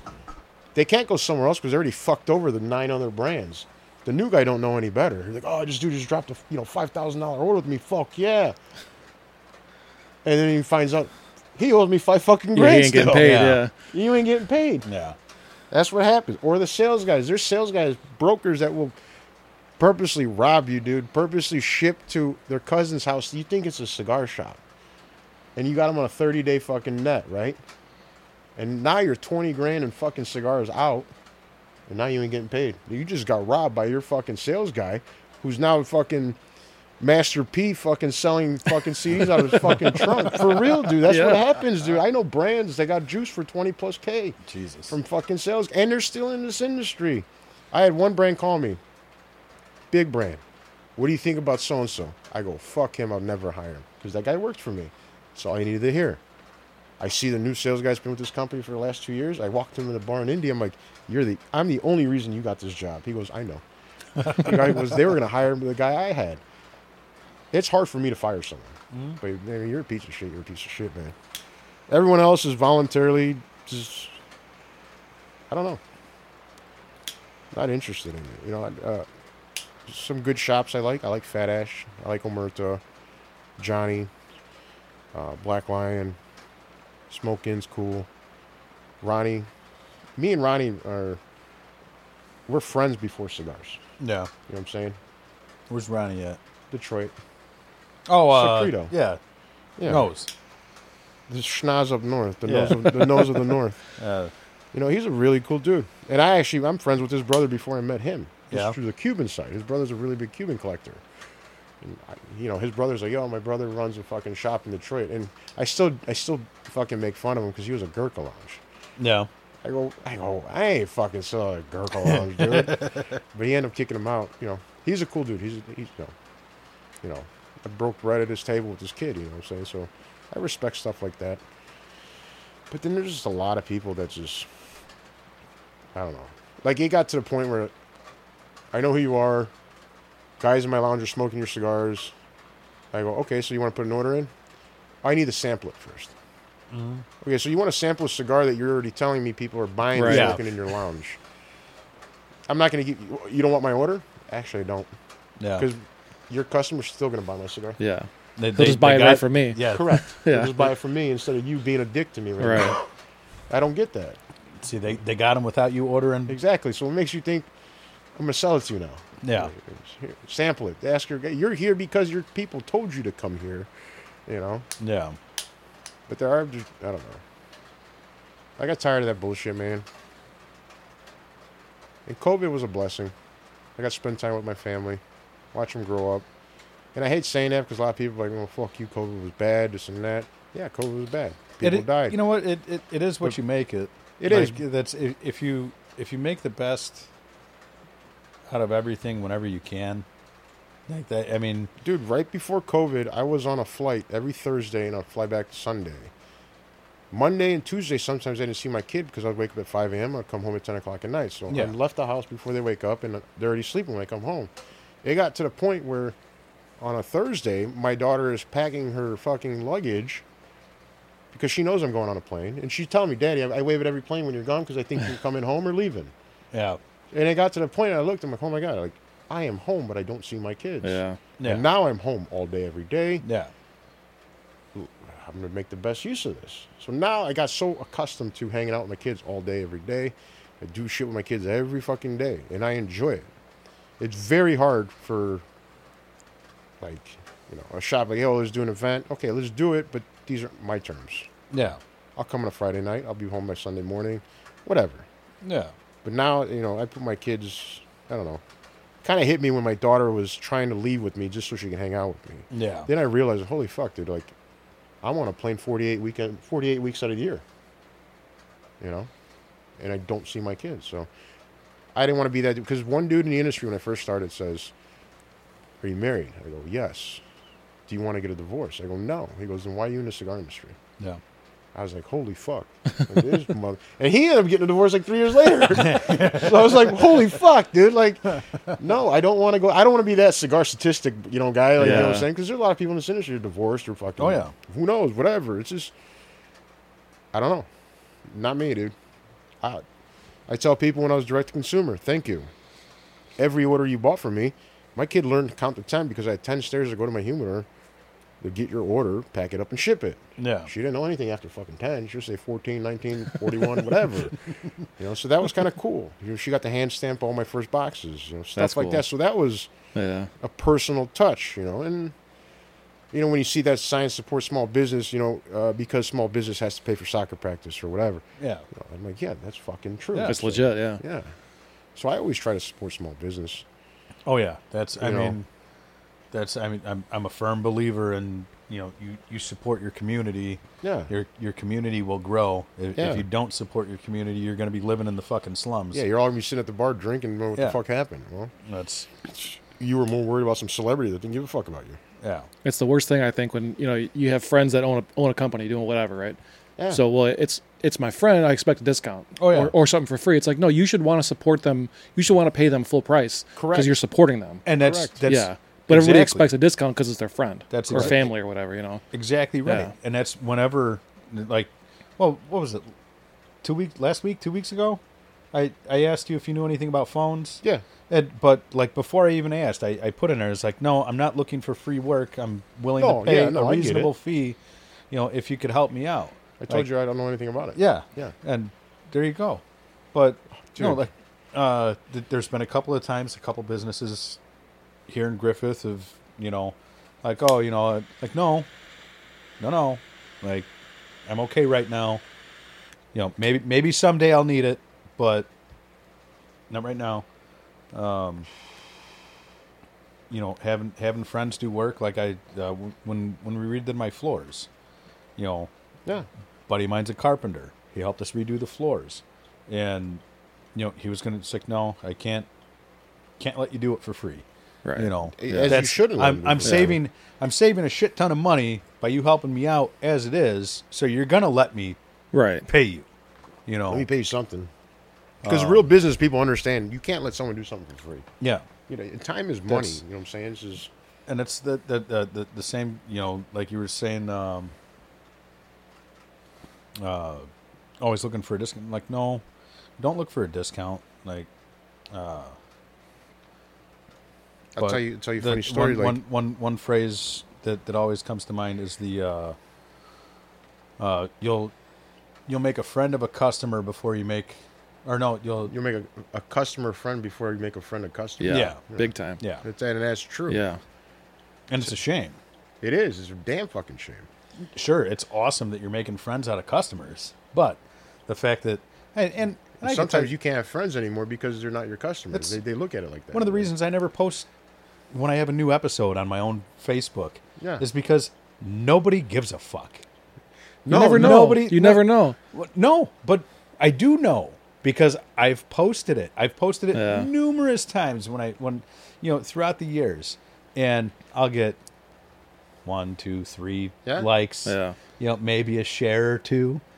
And but by God, if you fucking share a video that's getting all the likes and all the shares of some random fucking douchebag hurting himself. Yeah. We wouldn't know anything about that. 40 pounds of food for a fat piece of shit. Yeah. That's a new thing. Like, my kid, I'm like, don't you watch this motherfucker. Sometimes I watch because I want to see that motherfucker die of a heart attack. Yeah.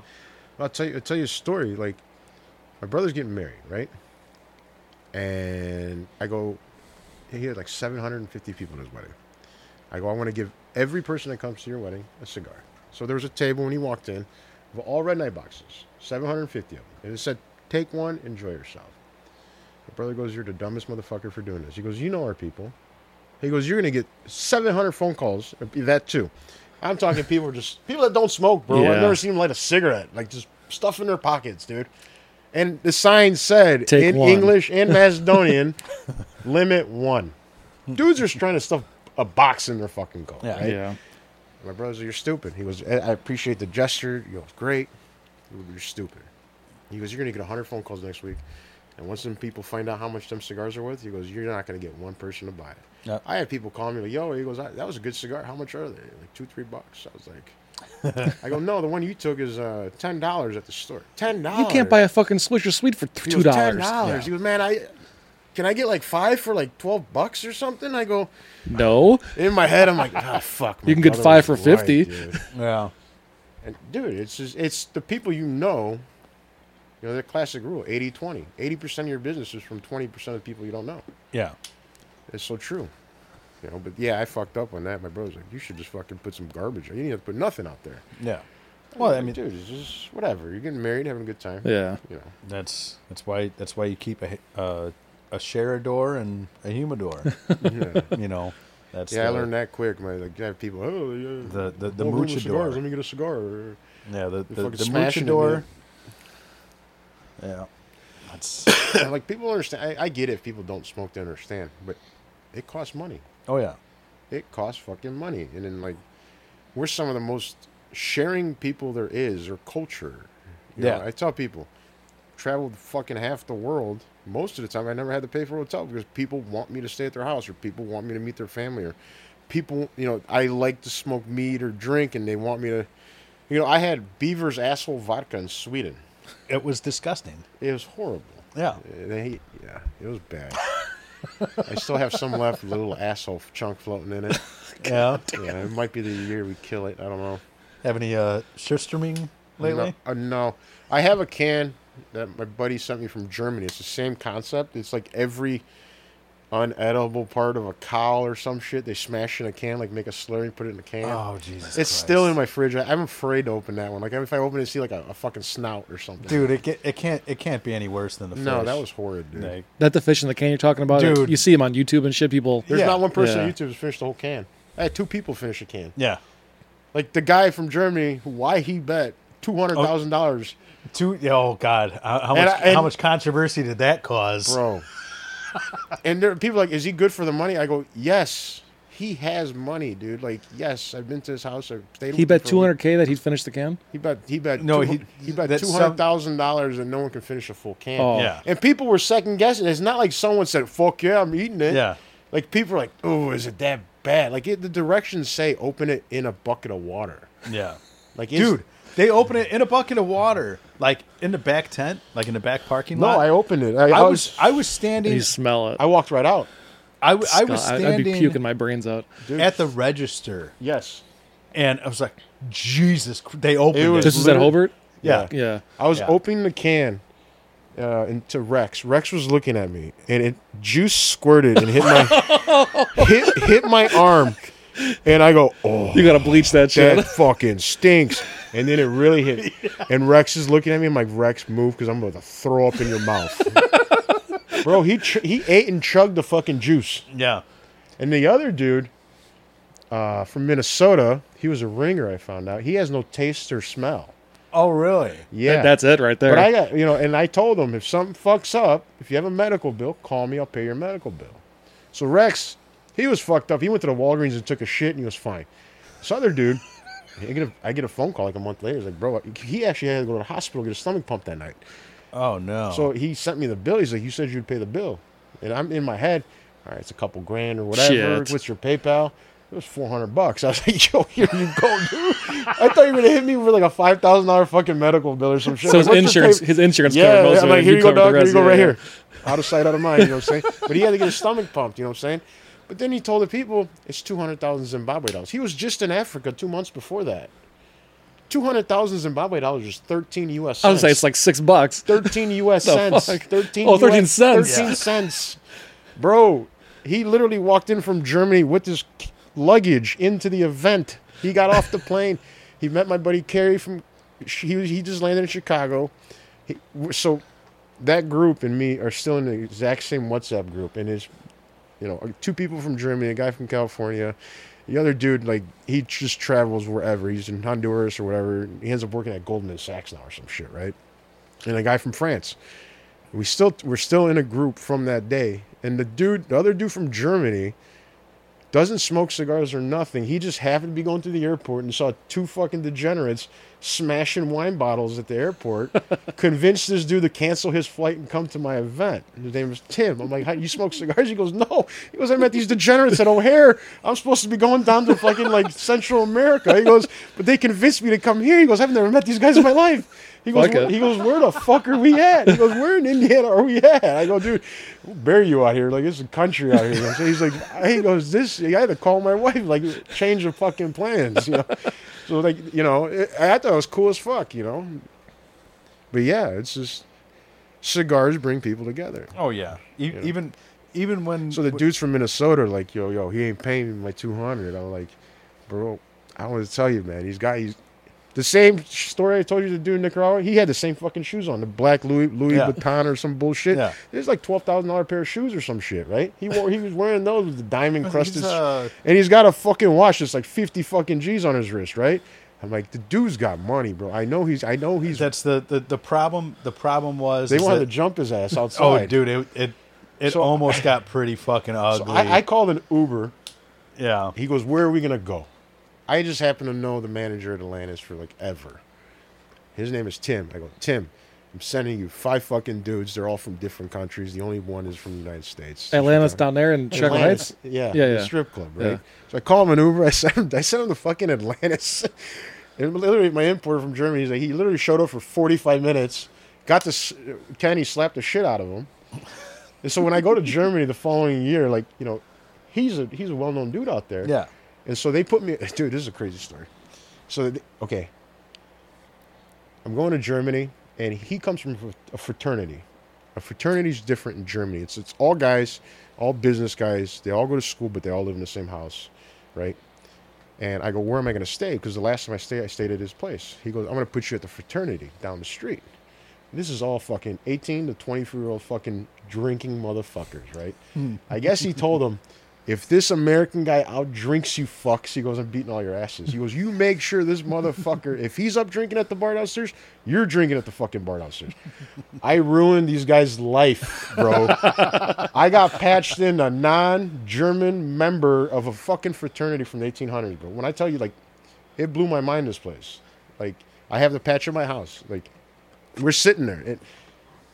I go, you can ask me any fucking question. We drank 4 fucking kegs in 2 days. And it was just a handful of us. God, like, damn. They called other fraternity members, older people. They're like, yo, you have to come down here. Calling in the alumni. Like, you got to come. Yes, you got to come down. This dude from the U.S. is fucking nuts, bro.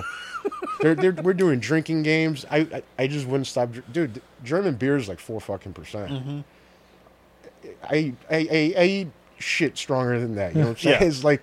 So we're sitting there just pounding fucking beers, right? I don't know if you've ever been to Germany, but the doors, how they work. I've not. Are bullshit. Because you have to, like, hold the lock and pull it and then let go of the lock for the close. I just thought you just close the door, but it wouldn't latch. What, car door? Door to your room. Really? Yes.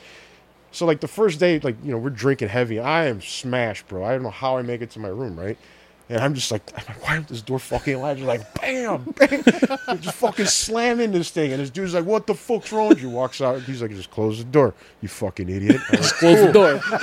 I had no clue how to work a fucking knob. You know what I'm saying? So I go, fuck it. I'm going back to the bar. And the rule was, if I'm back at the bar, everyone in the house is back at the fucking bar. So I'm literally drinking. My importer comes in. He's like, what's going on? I go, no one's been to sleep yet. That guy just called off work. Like, this one dude pedaled in like 10 miles to come hang out on his bike. He goes, I can't pedal home. He goes, I'm stuck here. So we're just hammering fucking beers, right?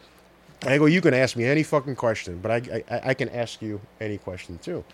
And obviously, you know, they asked me about Trump. And so the cardinal rule in Germany, you don't ask about Hitler. So what do? I ask about Hitler. I go, what's up with Hitler? He goes, okay, that was a period in history. We're all ashamed of it. So then they take me to a room in the back where only members, and I'm talking shit from the 1800s, members are still in there talking about the whole thing. And, you know, this is pre-Germany. Show me the whole thing. And my second question was, I go, why are you sick fucks so infatuated with David Hasselhoff? The whole bar erupted. You know why they love David Hasselhoff? Every person in that room is like, when I grew up as a kid, the hottest German model, that American piece of shit was fucking her. He goes, that bitch was on my wall. He goes, like, we all envied that motherfucker. That was why they all loved Hasselhoff, bro.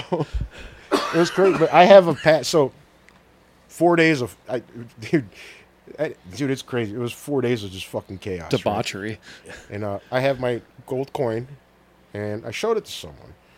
And I told him, the cool dude who was like showing me around, you know what I'm saying? He, God bless his heart, you know, probably destroyed his liver after that. And I was like, if you're ever in the United States, if you're ever in the Midwest, if you need anywhere to sleep or go, show him this coin. Someone will get you somewhere to me if you don't know how to get here. And he goes, you know what? He goes, here's this patch. And all it is a patch about this big. It's red, white, and black. And that's the only thing that hangs out in front of this building. There's no signage or nothing. It's just that flag. And that building, you might have seen it on the news, it was a terrorist attack where the guy drove a van into a bunch of people eating outside. So that is the peninsula, like outside of their place. The guy just happened to, you can't drive a car there, but this dude, if you ever seen that on the news, that's where I was at. He goes, this patch will get you into any building with that flag outside in Germany. This patch, your kids, if they have this patch, will have a place to sleep and eat for the rest of their life. I go, but how are they supposed to know what to say? All they have to say is the American guy outdrank everyone at the house in Munster. So I got solidified as a lifetime member of this private organization, dude. That was the coolest thing that happened to me. Like, out of Germany, my wife's like, it's the fucking... I go, babe, it was the experience, dude. Yeah. They have this game. Like, they're like, oh, we can make you throw up for sure. I go, no, you won't. I'll drink this whole house and everything, right? So you got to slam 2 beers on top of a table. And then when you slam 2 beers, you got to jump on the floor. And so what's supposed to happen is your gut's supposed to shoot all back out. Yeah. Dude, I did it like 10 fucking times in the puke once, dude. These guys are like, this guy's not normal, dude. So literally, like, I enjoyed that more, like, than going to cigar events. Oh, yeah. So, like, dude, I'm staying here, dude. Like, this place is awesome. Random experience. When I left, the motherfuckers were clapping. Like, yes. The guy's like, finally. The guy goes, I can pedal back home. He wouldn't leave. He goes, I've never had this much fun with anyone. Like, literally, he goes, and it was, you know, we talked business. Obviously, I'm older. They're asking me a bunch of business questions, life questions, you know, this and that.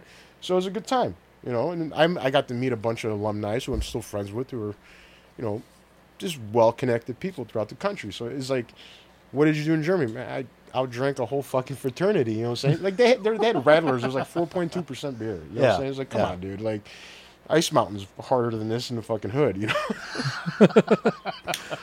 But no, like, that shit I enjoy. That's the cigar industry I love, you know what I'm saying? Yeah. And they're like, oh, next time we're gonna take you somewhere else, you know. So like, first time I went to Sweden, like, I do an event. Sweden's very high society kind of place, you know what I'm saying? So we're in Gothenburg, which that shop just closed down, which sucks. I signed the wall twice, the two different times I was there, and if I knew it was closing, I would have had the guy cut out and send me the piece of drywall. You know? Yeah, that's something cool. Yeah.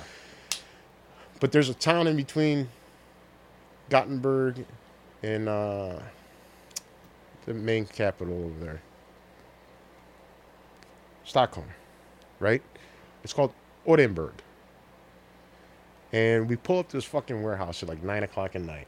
And I'm talking, Sweden's weird. They don't have lights everywhere. Like, when you're on the highway, it is, when I say pitch fucking black dark, like, you're just like, am I still on the highway at dark? And you'll see, like, one beam of light, like, 10 miles away, one light pole, like, you know?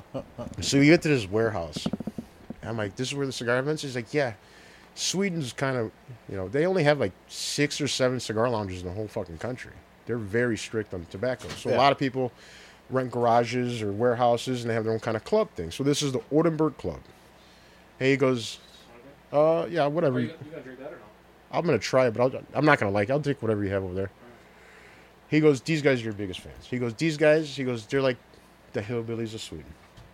I go, fuck, yeah, let's go. You know what I'm saying? So we started loading the car.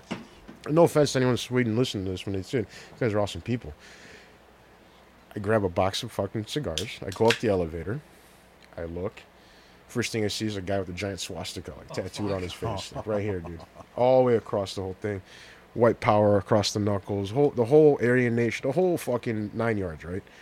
I go back downstairs. I'm like, are we at the right fucking place? He goes, oh, yeah. He goes, these guys are your #1 fucking fans out here. I go, God. That's not what I want to hear. Yeah, so I'm like, cool. You know, like, I don't care. You know what I'm saying? We had a fucking blast, dude. But the one guy, the main guy walked in. Like, you can tell this guy was the leader of the whole thing. He was the same guy who cut my hair in Stockholm. Cool dude. But, like, he literally goes to me, he's like, every single one of these guys right here, if I told him to take that fucking plunger and shove it up your ass, he goes, it'll line up and do it all night. I go, thanks. Thanks for not doing it. Just what I wanted to hear. I'm like, I understand you. But, like, the dude with the swastika, he was the coolest. He was actually the coolest dude. You know, he just made me crack up. He's like, hey, man, can we take a picture together? I go, We can, but you got to post it on your Instagram. I can't post it on mine. Yeah. So there's a picture on his Instagram. Can we, this dude like smoking cigars with a giant swastika. Can we get your good side? No, I wanted that side, dude. I sent it to my wife. My wife's like, where the fuck are you at? Because, you know, 9 o'clock there is like, you know, 4 or 5 in the morning. Yeah. She's like, are you all right? I was like, babe, I'm having a fucking blast.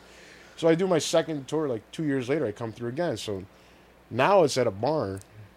Dude, I almost bought the property. It was for sale. A barn in the country, and we're at the guy's house now.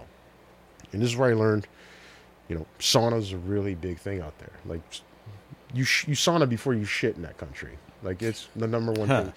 The guy goes, I built my house around my sauna. His sauna was, you had to go through the kitchen to get to the sauna. And it is no bigger than this table. The bench is no bigger than this table, right? No. He goes, after your event, we're going to sauna. I go, okay, no fucking clue. This guy's like 400 fucking pounds. I'm pushing 260, 265 at the time. And my importer, who was 6'9", 170, I go, all right, fucking sauna. These guys strip ass naked. I go, fuck, man. Go inside naked. And we're literally like, this dude's ass cheeks on my thigh. That's how big this dude is, right? He's like, how's the sauna? I was like, great. Uncomfortable. Awesome. Yeah. So they start at 160 degrees. The units in the U.S. don't go past 160. Yeah. They start at 160. I am sweating like a fucking hog right now. He goes, you ready to sauna? And I'm like dying. I go, yeah, let's do it. Thermometer. This dude fucking pours water in these rocks. And I watched this thing go from 160 to 192. I'm like, we're about to be boiling. Yeah. I tapped out. Like, literally, it felt like shit came off my... Like, every piece of dirt in my body just came out of my pores. Really? And so he has a cold shower outside the sauna in his kitchen. He goes, hit the shower, cold. You pull the thing, fucking ice fucking water comes out, hits you. And he goes, walk back in for 1 second, and then you're good. Bro, I called my wife right after that experience. I go, babe, we're putting a fucking sauna in the basement. She goes, we're not putting a fucking sauna in the basement. I go, babe, do you know how they cook sausages out here? They don't waste the heat. He goes, we're eating sausages. I go, it's 1 o'clock at night. He goes, but the sauna's 190 degrees. He puts sausages in aluminum foil, puts it on the hot coals. He goes, in 30 minutes, we're eating sausages. I call my wife. I go, babe, we're putting a sauna in the fucking basement, and we're cooking sausages. Like, you will not believe what I went through here. But smoking a cigar after that, it felt like it was my very first cigar. Yeah. My body was like, it was a crazy experience. It's hard to explain it to people who've never done it or just...